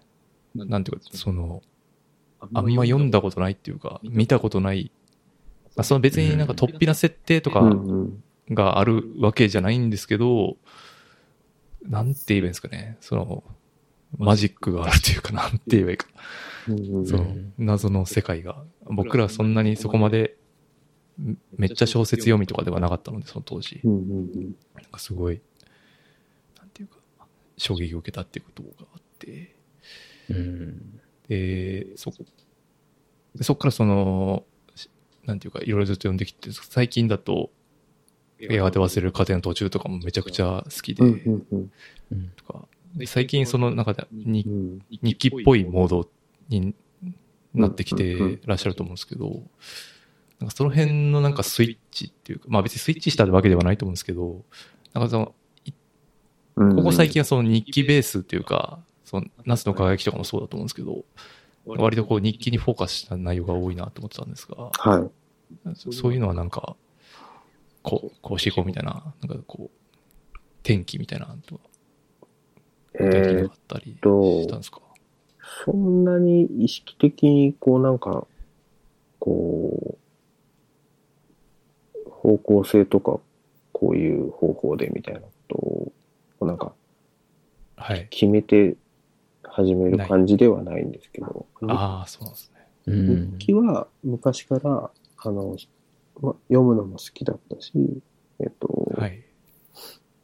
まあ、面白いなと思っていたので、あの、小説を書くっていう上でも、その日日記っていうテキストの、なんか、あり方っていうのは、面白いなと思ってたので、いろいろなところで使って、へー使ってたり、それこそ実際に最近は、その、アイオワに行った時の日記もうん。書いたし、小説の中に日記の形式を入れ、入れ、使ったりっていうのもやってるんですけど、まあそんなになんかコンセプトとしてっていうよりかは、もともとあった、こう、うん興味とかが自然と出てきてるっていう感じですね。日記についてはね。結構混乱するというか、うんあの、例えば、その、あれですか。日記、やがて忘れる家庭の土地とか一番そうだと思うんですけど、なんていうかもう、ほぼ、なんか多分おそらく事実じゃないですか。まあうんうん、ね。はい。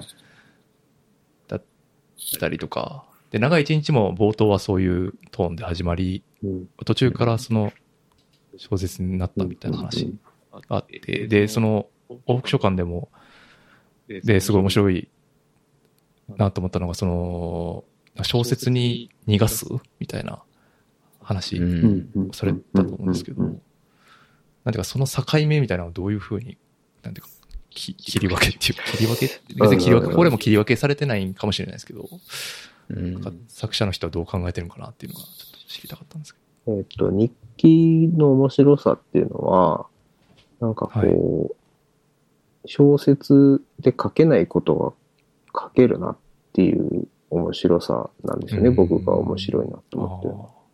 あというのは、日記って、その、その日あったことを書きますっていう、その枠組みがあるから、それがは、こうなんか、ただあっただけでいいっていうか、ただあったことを書き込めるんですよね、日記って。うん。ああ、事実をそうそうそう。さーっと。うんはい。まあ、事実じゃなくてもいいんですけど、日記に嘘書いたっていいと思うんですけど、ともかく、はい。なんか、それが、それが何なの？みたいなことを書けると思うんですよね。あ日記には。でも小説ってそういう出来事ってなかなか書けなくて、結局その全、その全体の中とか、流れの中で、はい。えっと、意味のあることしかなかなか書けないんですよ。物語を進めるためみたいなことですか？そうそうそうそうそう。で、なんか、全く意味のないことをそれは書き込むことは簡単なんですけど、はい。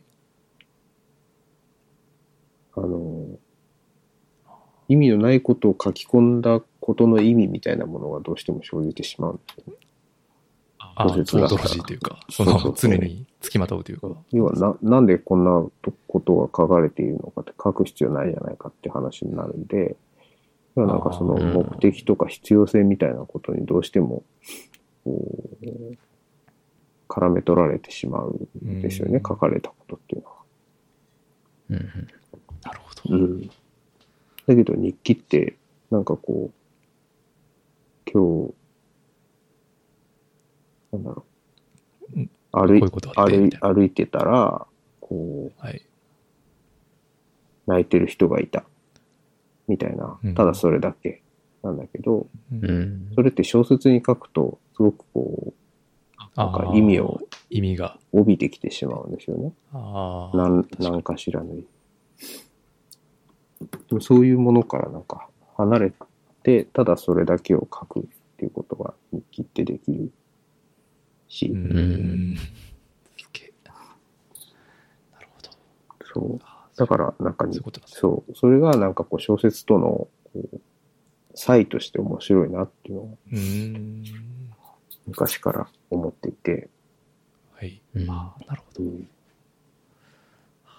あ、でもなんかそう言われると、なんていうか、ちょっと納得できるっていうか、なんていうか、うん特に長い一日とか、いや、その物語に奉仕しない何か冗長さみたいなのがうんうんあると思うんですけど、いうんやそこがすごい面白かったんですよね、なんていうか。そうです。意味のなさっていうか。そうですね。だからなんかこう、あれ、最初の1回目、2回目ぐらいではまだはい本当日記で、美術、うげあの、美術展に行って見た作品の感想とかをただ書いてるんですけど、うん、はい。うんそれって多分小説 だったらなかなか書けないんですよね。そうですね。うん主人公が感じた感想みたいな。そうそうそう。まだそれも意味出ちゃいますそうそうそう。よね。そうそう。でも。あれも、じゃあ、長い一日っていう作品も、途中からは小説のモードになったから、あのうん。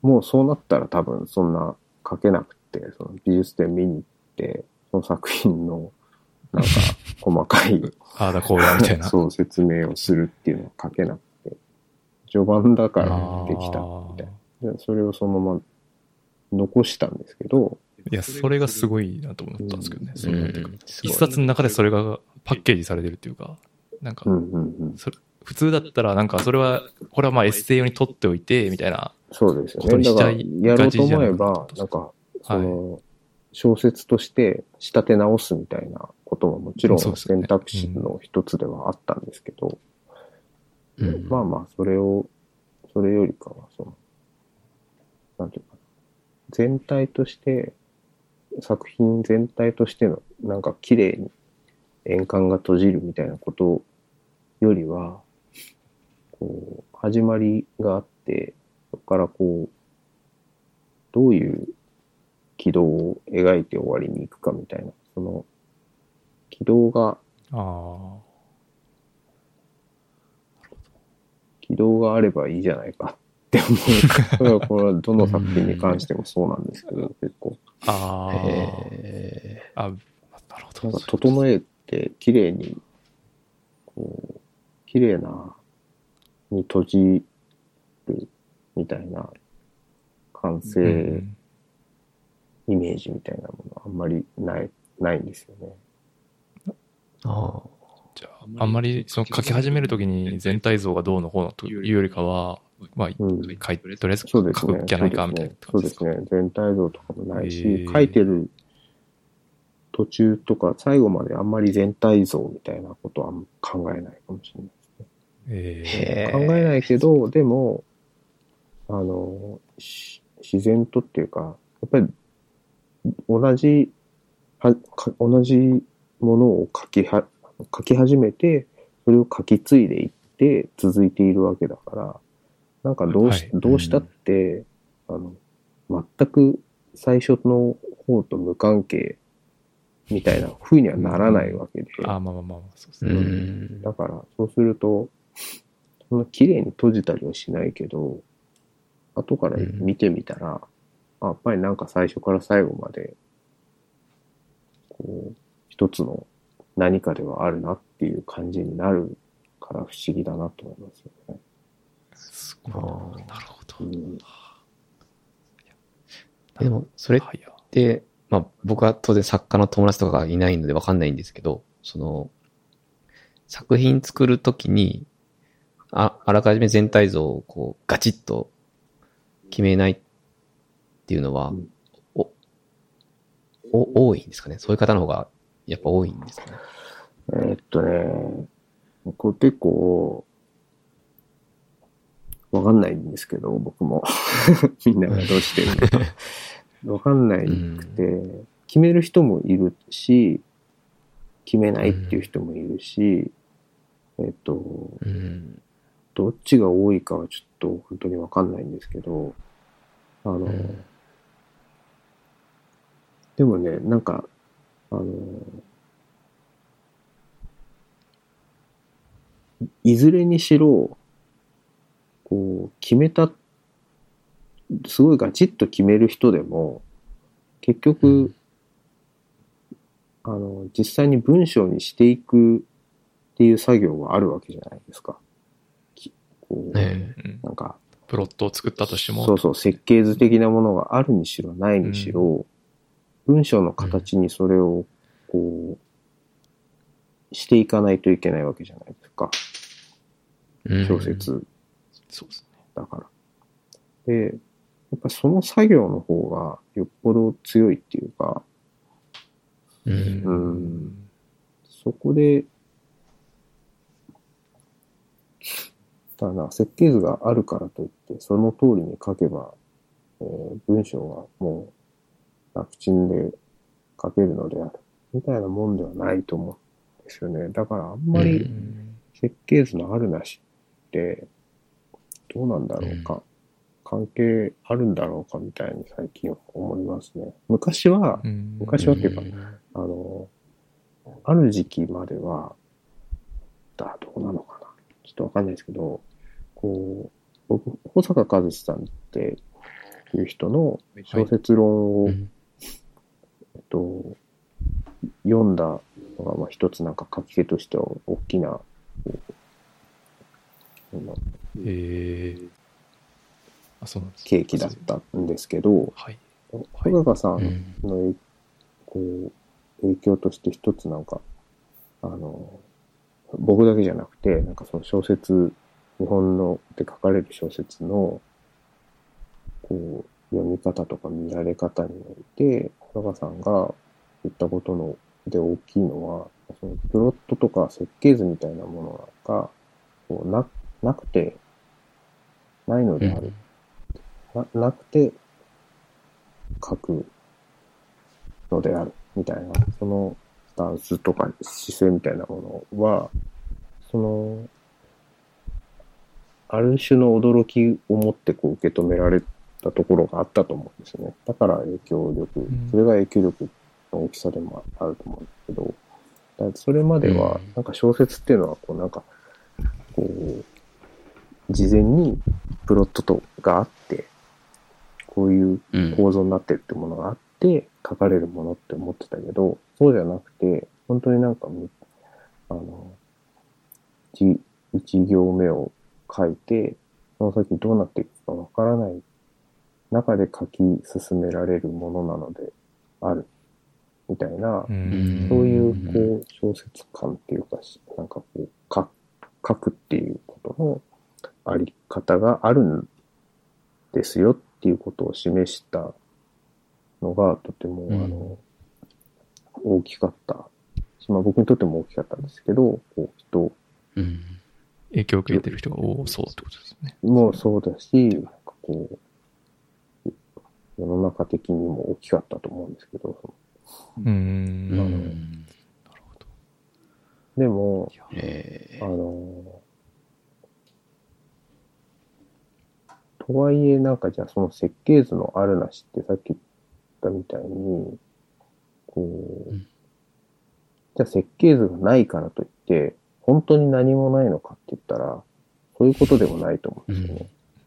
なるほうん。全く、全く何もないってわけじゃなくて、設計図はないけど、その書く人のなの頭の中とかには、やっぱりいろんなものがあって、それを実際に書く、あの、書き進めていく中で、そういうものが、えー出たり入ったりしてくるっていうか、影響してくるっていうことなんじゃないかなと思うので、うん。ど。うん。だから設計図はないけど頭の中にはすごいいろんなことがありますっていう人もいれば、うん結構本当に何にも決まってなくて、えー見通しゼロです。みたいな人ももしかしたらいるのかもしれないうん。ですよね。うんいやー書いていく中で見つけるタイプの人もいるみたいな感じですかねうん。だし、結構ガチッと、もうなんか図ができてますとかみたいな図とかなんかこう、うん。進行表みたいのがありますっていう人もいるかもしれないし、いろいろだと思うんですけど、でもみんな共通してるのは、文章を書き進めていくっていう作業はしているはずで、きっとそこに、うんそこにおいて、なんかこう、あの、なん、なんかしらの格闘的なことが起こってはいるとは思うんですけどね。うん。うん。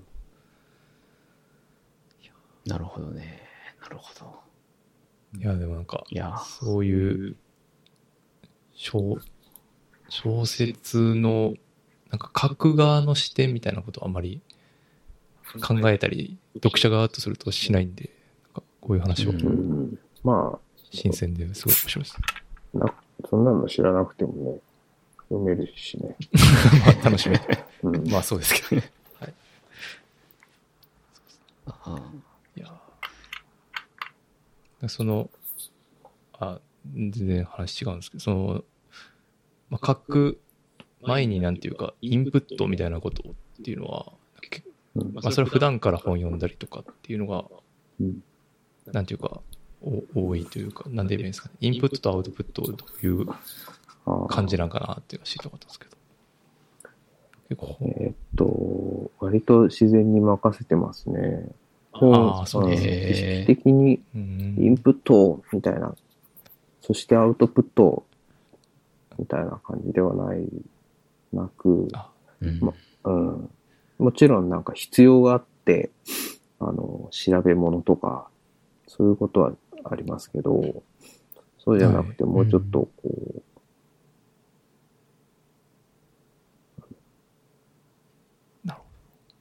なんていうか、自然の流れで、うんまあ読みたいの読んだりとか見たりとか。そうですね。あとは。割と、本、本はもちろん大事ですけど、本以外の、えっとあ、ものであるとか、あとは本当に結構す日常生活のこう家事とか、それこそ育児とか、みたいなことも僕は結構大事だなと感じてます。どこがどう、なんあかー執筆につながってるかっていうのはう。まく言えないですけど、え例えば毎、なんか毎日仕事してても、僕は家事、その日やった方が良さそうな家事を、先にやんないとなかなか仕事はできないなとか。あーまあまあ、なんかそれは、インプットなのがちょっと微妙だけど。ーでもそういう気持ちになるなっていうインプットってことですねそうで。すね。だし結構うんあの、それ大事だなとは思ってますね、なんか。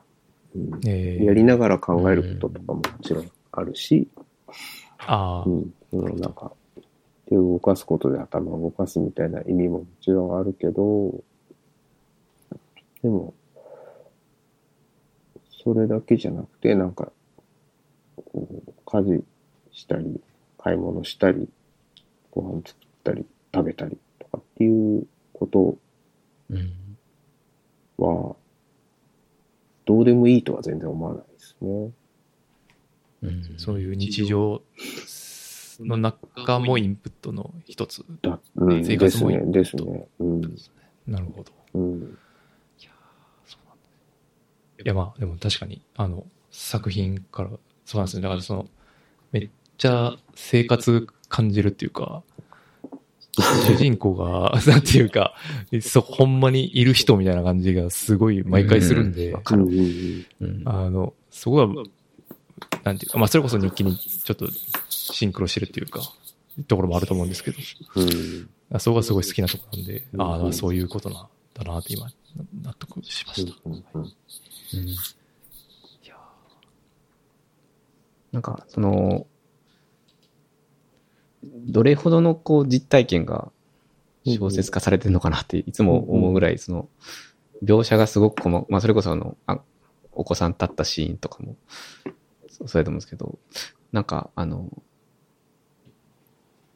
この間あのジミー・ヘンドリックス・エクスペリエンスを読んだんですけど、なんか竹やぶを歩くシーンとかがすごいリアルで、あれはなんかそのし取材、すいません、すごい細かいシーンだはいはいと思うんですけど、あれは本当その経験なのか、なんか、こう、し意図的にし取材に行って、うんなんか、インプットされたのかとかっていうのが本当にわわかんないぐらい、そのリリアリティが迫るという感じがしてて、あ、し取材とかって、その、まあ、いや、さいさされるとは思うんですけども、なんかど、どれぐらいの実体験とどれぐらいのバランスでされるのかなっていうのはえっ思と作品にもよるんですけど、もちろん。あの、取材をわざわざするみたいなことは僕は結構やんなくて、えっと、ほとんどしないですね。書くための取材みたいなことを、こういうことを書こうって決めてからやることは、うん。えっと、少ないです。で、え実体験がどんくらい入ってるかっていうのも、これなかなか難しいんですけど、説明が。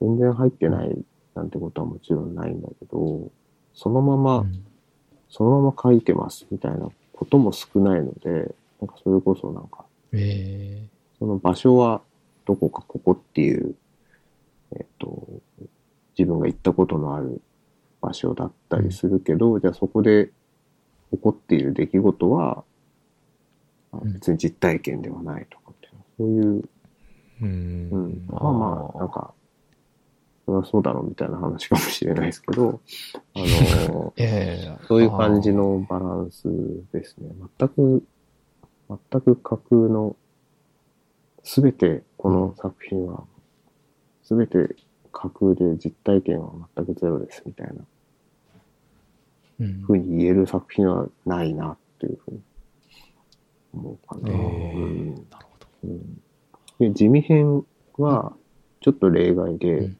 かなり実体験が多めかもしれないですね。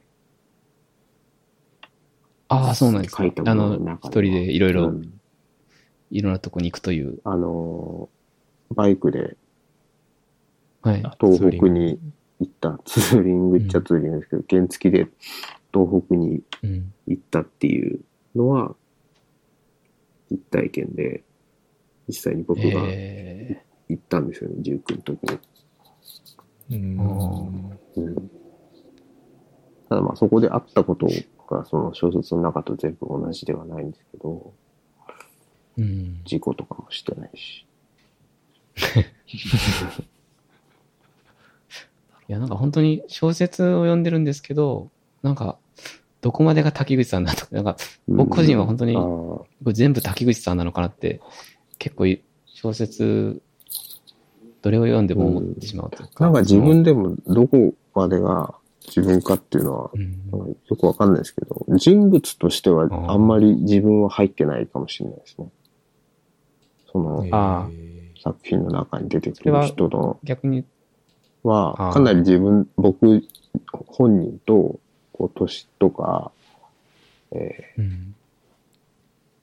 性別とかが近い人が多いですけど、うん。なので、こう重ねられやすいっていうのももちろんわかるんですけど、もうん。うそんなに自分と、自分のことを書いてるっていうよりかは、あの、うん。ちょっとず自分じゃない人のことを書いてるっていう感じですね。が多いと思います。あ、そうなのか。ああ、そうなんですね。うん。そうなんか。なかなか自分のこと書けないですよ。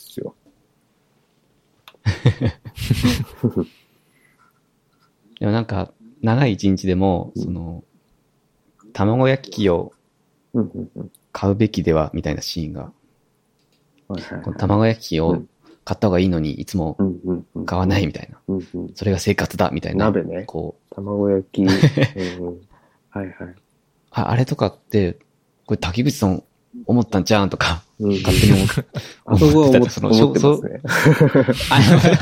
こは 僕が思ったことを、ほぼそのまま。そういう心情、そうですよね。なんか心情描写が、やっぱ、そう竹内さんが思ったこと、まあ、すみません。あの、竹内さんに限らず、もちろん思ったことを書くのが当たり前だと思うんですけども、うんうん本当に、僕個人は読んでて、その、竹内さんが出てくるっていう感じなんですよね。うんなんか、頭の中に。長い一日のもうちょっと特殊な例なので、あれなんですけど、ああそうですね。あの、でもね、じゃあそこで、えっと、僕が、その、卵焼きの鍋のを買った方がいいみたいなことを、それこそ、あれは作中の竹内さんっていう人が思ってることなんですけど、うんそれじゃあ自分が自分で、えっ、と、自分の心情を書いてる感じかっていうと、やっぱりちょっと違うんですよね。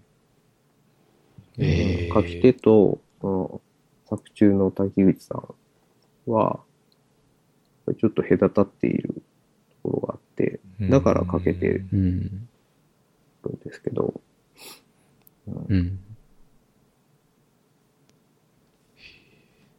いやあ、そうですか、滝口さん、そう思うんですねっていう感じ。距離感うんだいぶある。うんえええすごいな。不思議な。じゃあ長い一日は最初は、え、そもうエッセイとして書いていたから、うん。あの、もうちょっと近かったんですけど、それがだんだんだんだん離れてた感じですよね。ーうーんへーなるほど。そう言われるとすごいなんか納得する感じはしますね。ああ、わうん、それね。そうるなんとなく。な納得することでもないのかもしれないですけど、な、ななんだそれは。いやなんか思うかもしれない。その独特の、なんていうか、読書感というか、うんなんか、いや、なんかついてきてくださってるからですけどね。これなんだ、どうなってんだこれはつって読むのやめる人もきっといると思うんですけ まあいる、どうなんですかね。いや、いやまあ、それがまあでも一つ興味のトリガーにはなってる気はしますけどね。うんやっぱそのも、そもそもあれじゃないですか、そのなんていうか、印象ど。変,、うんうん変化というか、そうそもそもうん竹口さん著作における、とまあ、特徴って言い方するとあれですけど、うんうんうんまあそうです、ね。その認証をこう、うん、巧みにこう変えていくスタイルがうん、うん。ある中で、だから今回はそその長い一日はその主観っていうか、土主観からのうん。その認証チェンジみたいな感じ、うん。イメージ。うん。それは距離のできた滝口さん含めての認証チェンジだったなって思うと、うん。まあ過去の作品とかすごい近いニュアンスもあるなっていうのは今聞いてて思いました。うん。いやーでも、なんかそんでもそんな発想全然なかったんで。すぐなんか、その僕もタゴと一緒で、いや、これは多分本人の、みたいなとか考えちゃうタイプなんで、うん。あそういうふうになんていうか、グラデーションをも持たせてよ読む読み方があるんだなって。でも読んでる、読んでくださってるってことは、そのグラデーションも、はい。あの、まあまあ体感はそうしてるとそう思うんですけど、そう、あの、そういうことだと思います。よ。まあそう、うん。なんかそこも含めて読め読んでいるはずなので、なんか、ことさらにそこをこう、なんか、感想として言語化したりしなくても、ああ、うんそうですね。あの、あのちゃんとそ、そういうところも含んで読む、読むってことは、あの、うんそういうところも読んでいるっていうことだと思いますけどね。うん。そうですね。必要以上にすぐ言語化しようとしてしまう習性が。あ、いやいや、それ、それを、あるのかもしれないですけどや、それも全然悪いことではないんですけど、なんかそ、それをはいはい。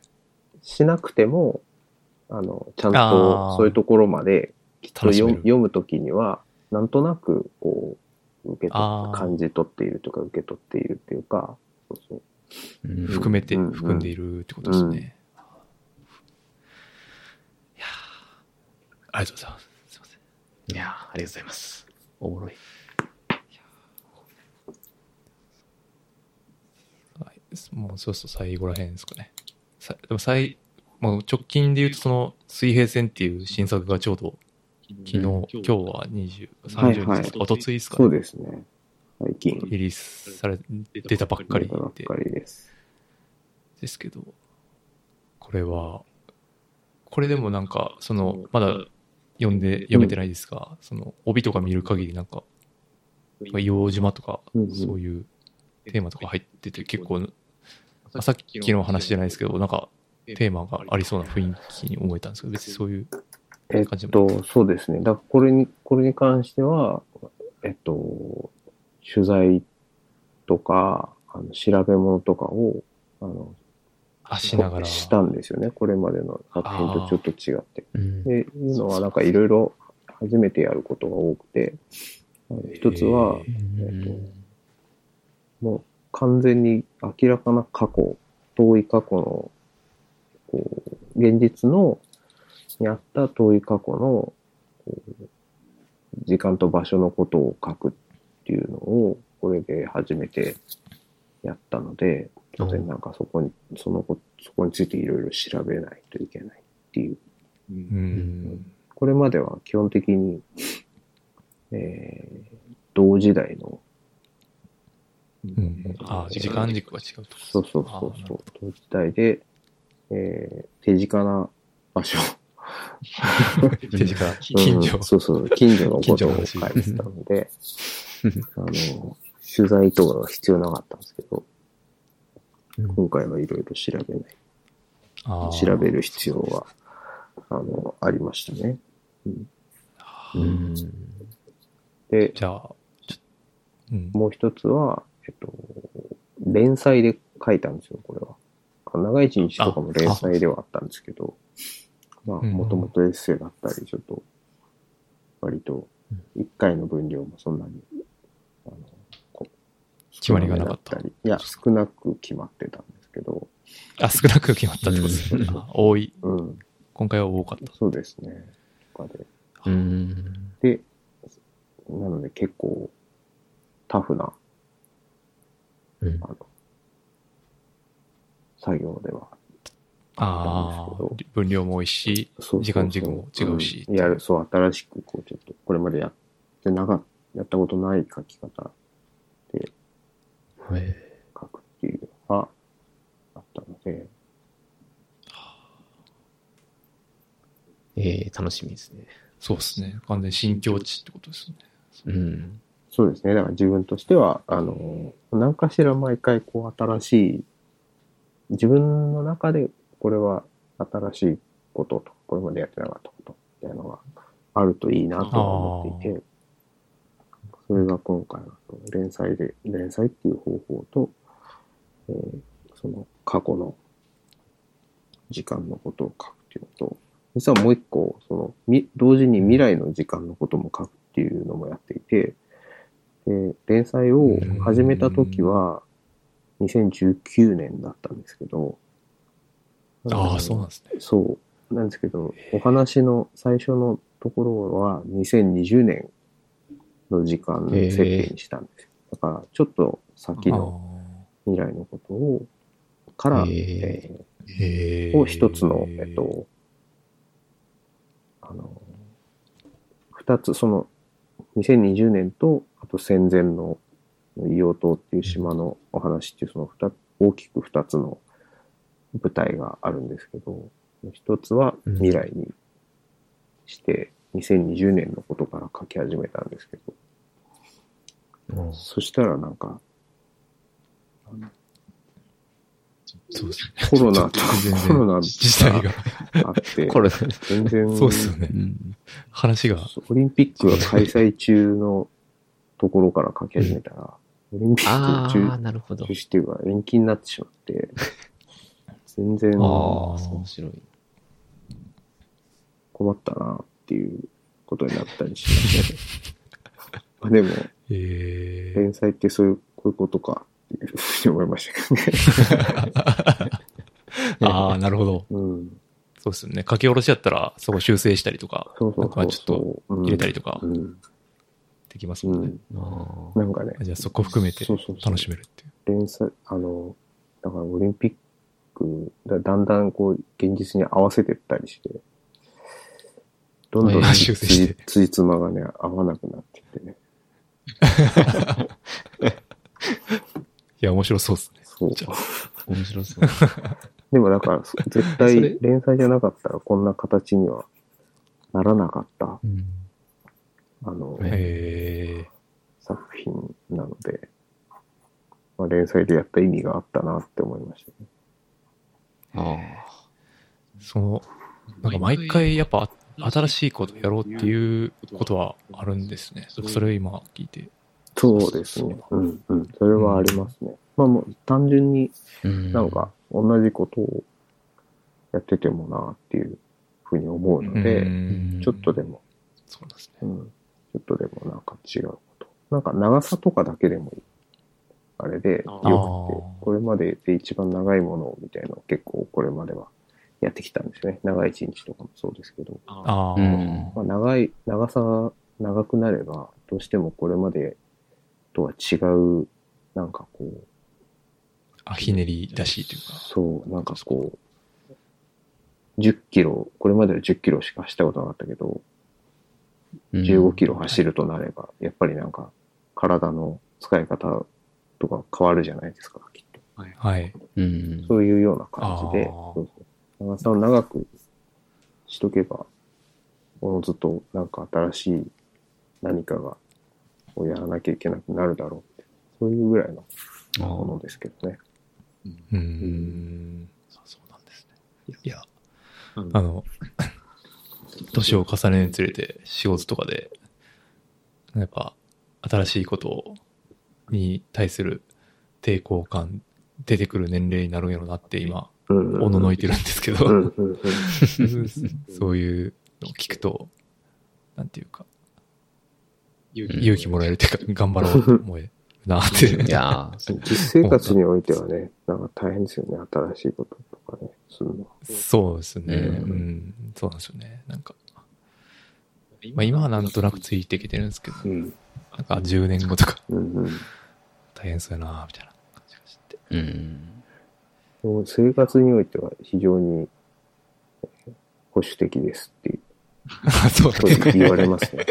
もっと出かけたりしたらどうですか？とか言われますね。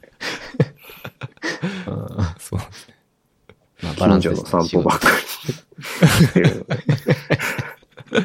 ああ、でも、近所の散歩で言うと、あもう一個、あ話戻っちゃいますけど、往復書館の、うん。その、秘密っていうか、あの、うん。なんで、あれ、背拍子じゃないです。何でしたっけ？なんて言うんでしたっけ？あの、折り返しの部分。はいはい。えっと、ん。ガンダレの、ガンダレですね。ガンダレなのかな？あちょっと僕も正確にはまあ、表紙、かはい。取れないカバーみたいなところですね。そう取れないカバーのところの、うんまあ、ひっくり返すと、うんうん。まあ、そこにエッセイが実は書いてあるっていう仕組みがあるあって、うんあ、そうです。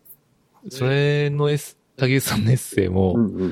いや、ちょっとめちゃくちゃやばいっていう話、めちゃくちゃやばい。うん。めちゃくちゃやばいっていう、あの、気持ちにこれただ本当に子なったんですね供と散歩してるだけのあれですね。そう、そうなんですけど、なんていうか、その近所描写がすごすぎて、本当になんていうか、そんなにあれですか？ねじ。まあ、おそうか、はいお花の、そうです。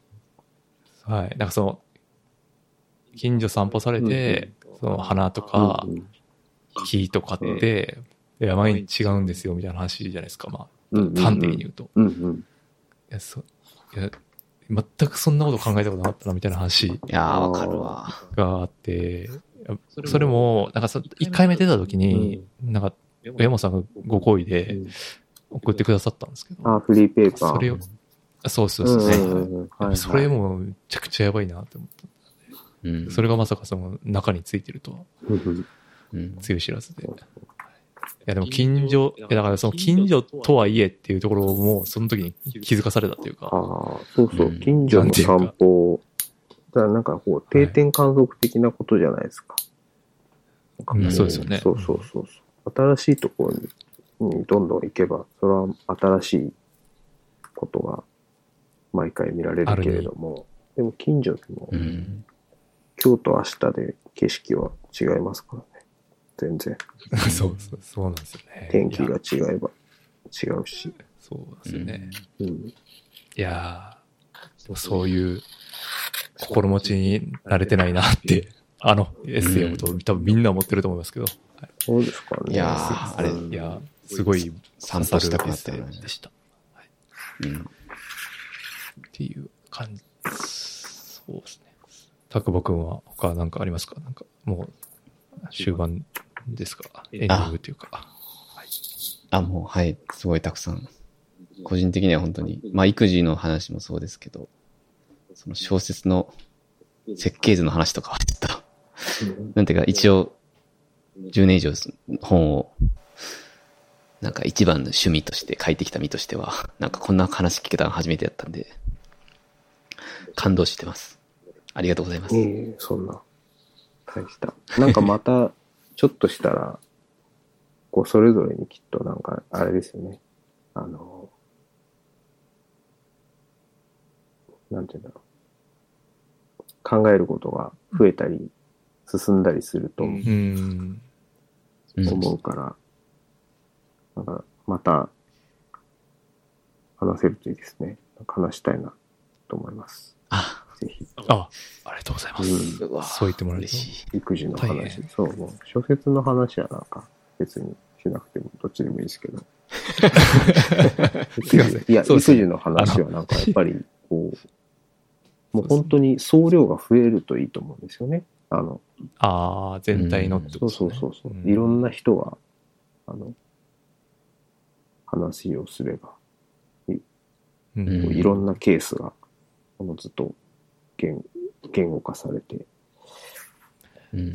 アクセ確かシビリ、アクセスができる、しやすくなる。そうですね。これも、あの、非営利団体なんで、あの、ただでできるんで、うんうんうん。あアクセスしやすいというか、そうそうそう。簡単に言うとそう、そうなんで、あの、そうそういう体験？うん。を、とか考え方？うん。みたいなことって、まあ、ほまあ、本でもいいですし、まあ、人からこうやって、まあ、とか聞いたりとか、ポッドキャストで聞いたりとか、まあ、そういういろんな、竹内さんに言う総量を、こう、まあ、我々で少しでも増やしていければ、うん。まあ、それはそれで意味のあることなのかなとうん思いますね。はい。いそう言ってもらえると、こちらとしては大変嬉しいです。うん。ありがとうございます。ええありがとうござい小説はもう普通に仕事の話ですよね。すいません、失礼しました。あ、ねいやいや、そんなことないですよ。あの、小説の話も全然嬉しいんですけど、こう育児の話も、ぜひっていう。はいあ、はい。ます。ぜひ、こちらこそよろしくお願いします。お願いします。っていう感じで、あの、そうそう、ちょっと長くなってしまいましたんで、いえいえ。今日は、あの、この辺ではい。し終わりたいと思います。本当に長い時間。たくさんお話しいただいてありがとう。あありがとうございました。大丈夫またありがとうございました。あ、僕らは大丈夫なんですけど、はいすいません、本当に。あの、ちょっと、まだ折を見て、ちょっと、あの、さお誘いさせていたあだくぜひぜひ。ぜひぜひ、また。よろしく。はい。あの。何回もやるっていうのはいいですよね。何回もやる。話が、前回を踏まえて。話が進むじゃはないい確かに、確かこの間言ってたこれだけどさっていう。はいはいはい。に。うん。こうなりましたよとか、そうそうそう。こういうのあったよみたいなとかう、展開が生まれやすいですね。うん確かに。うん。なんで、ぜひまた、読んでください。はい。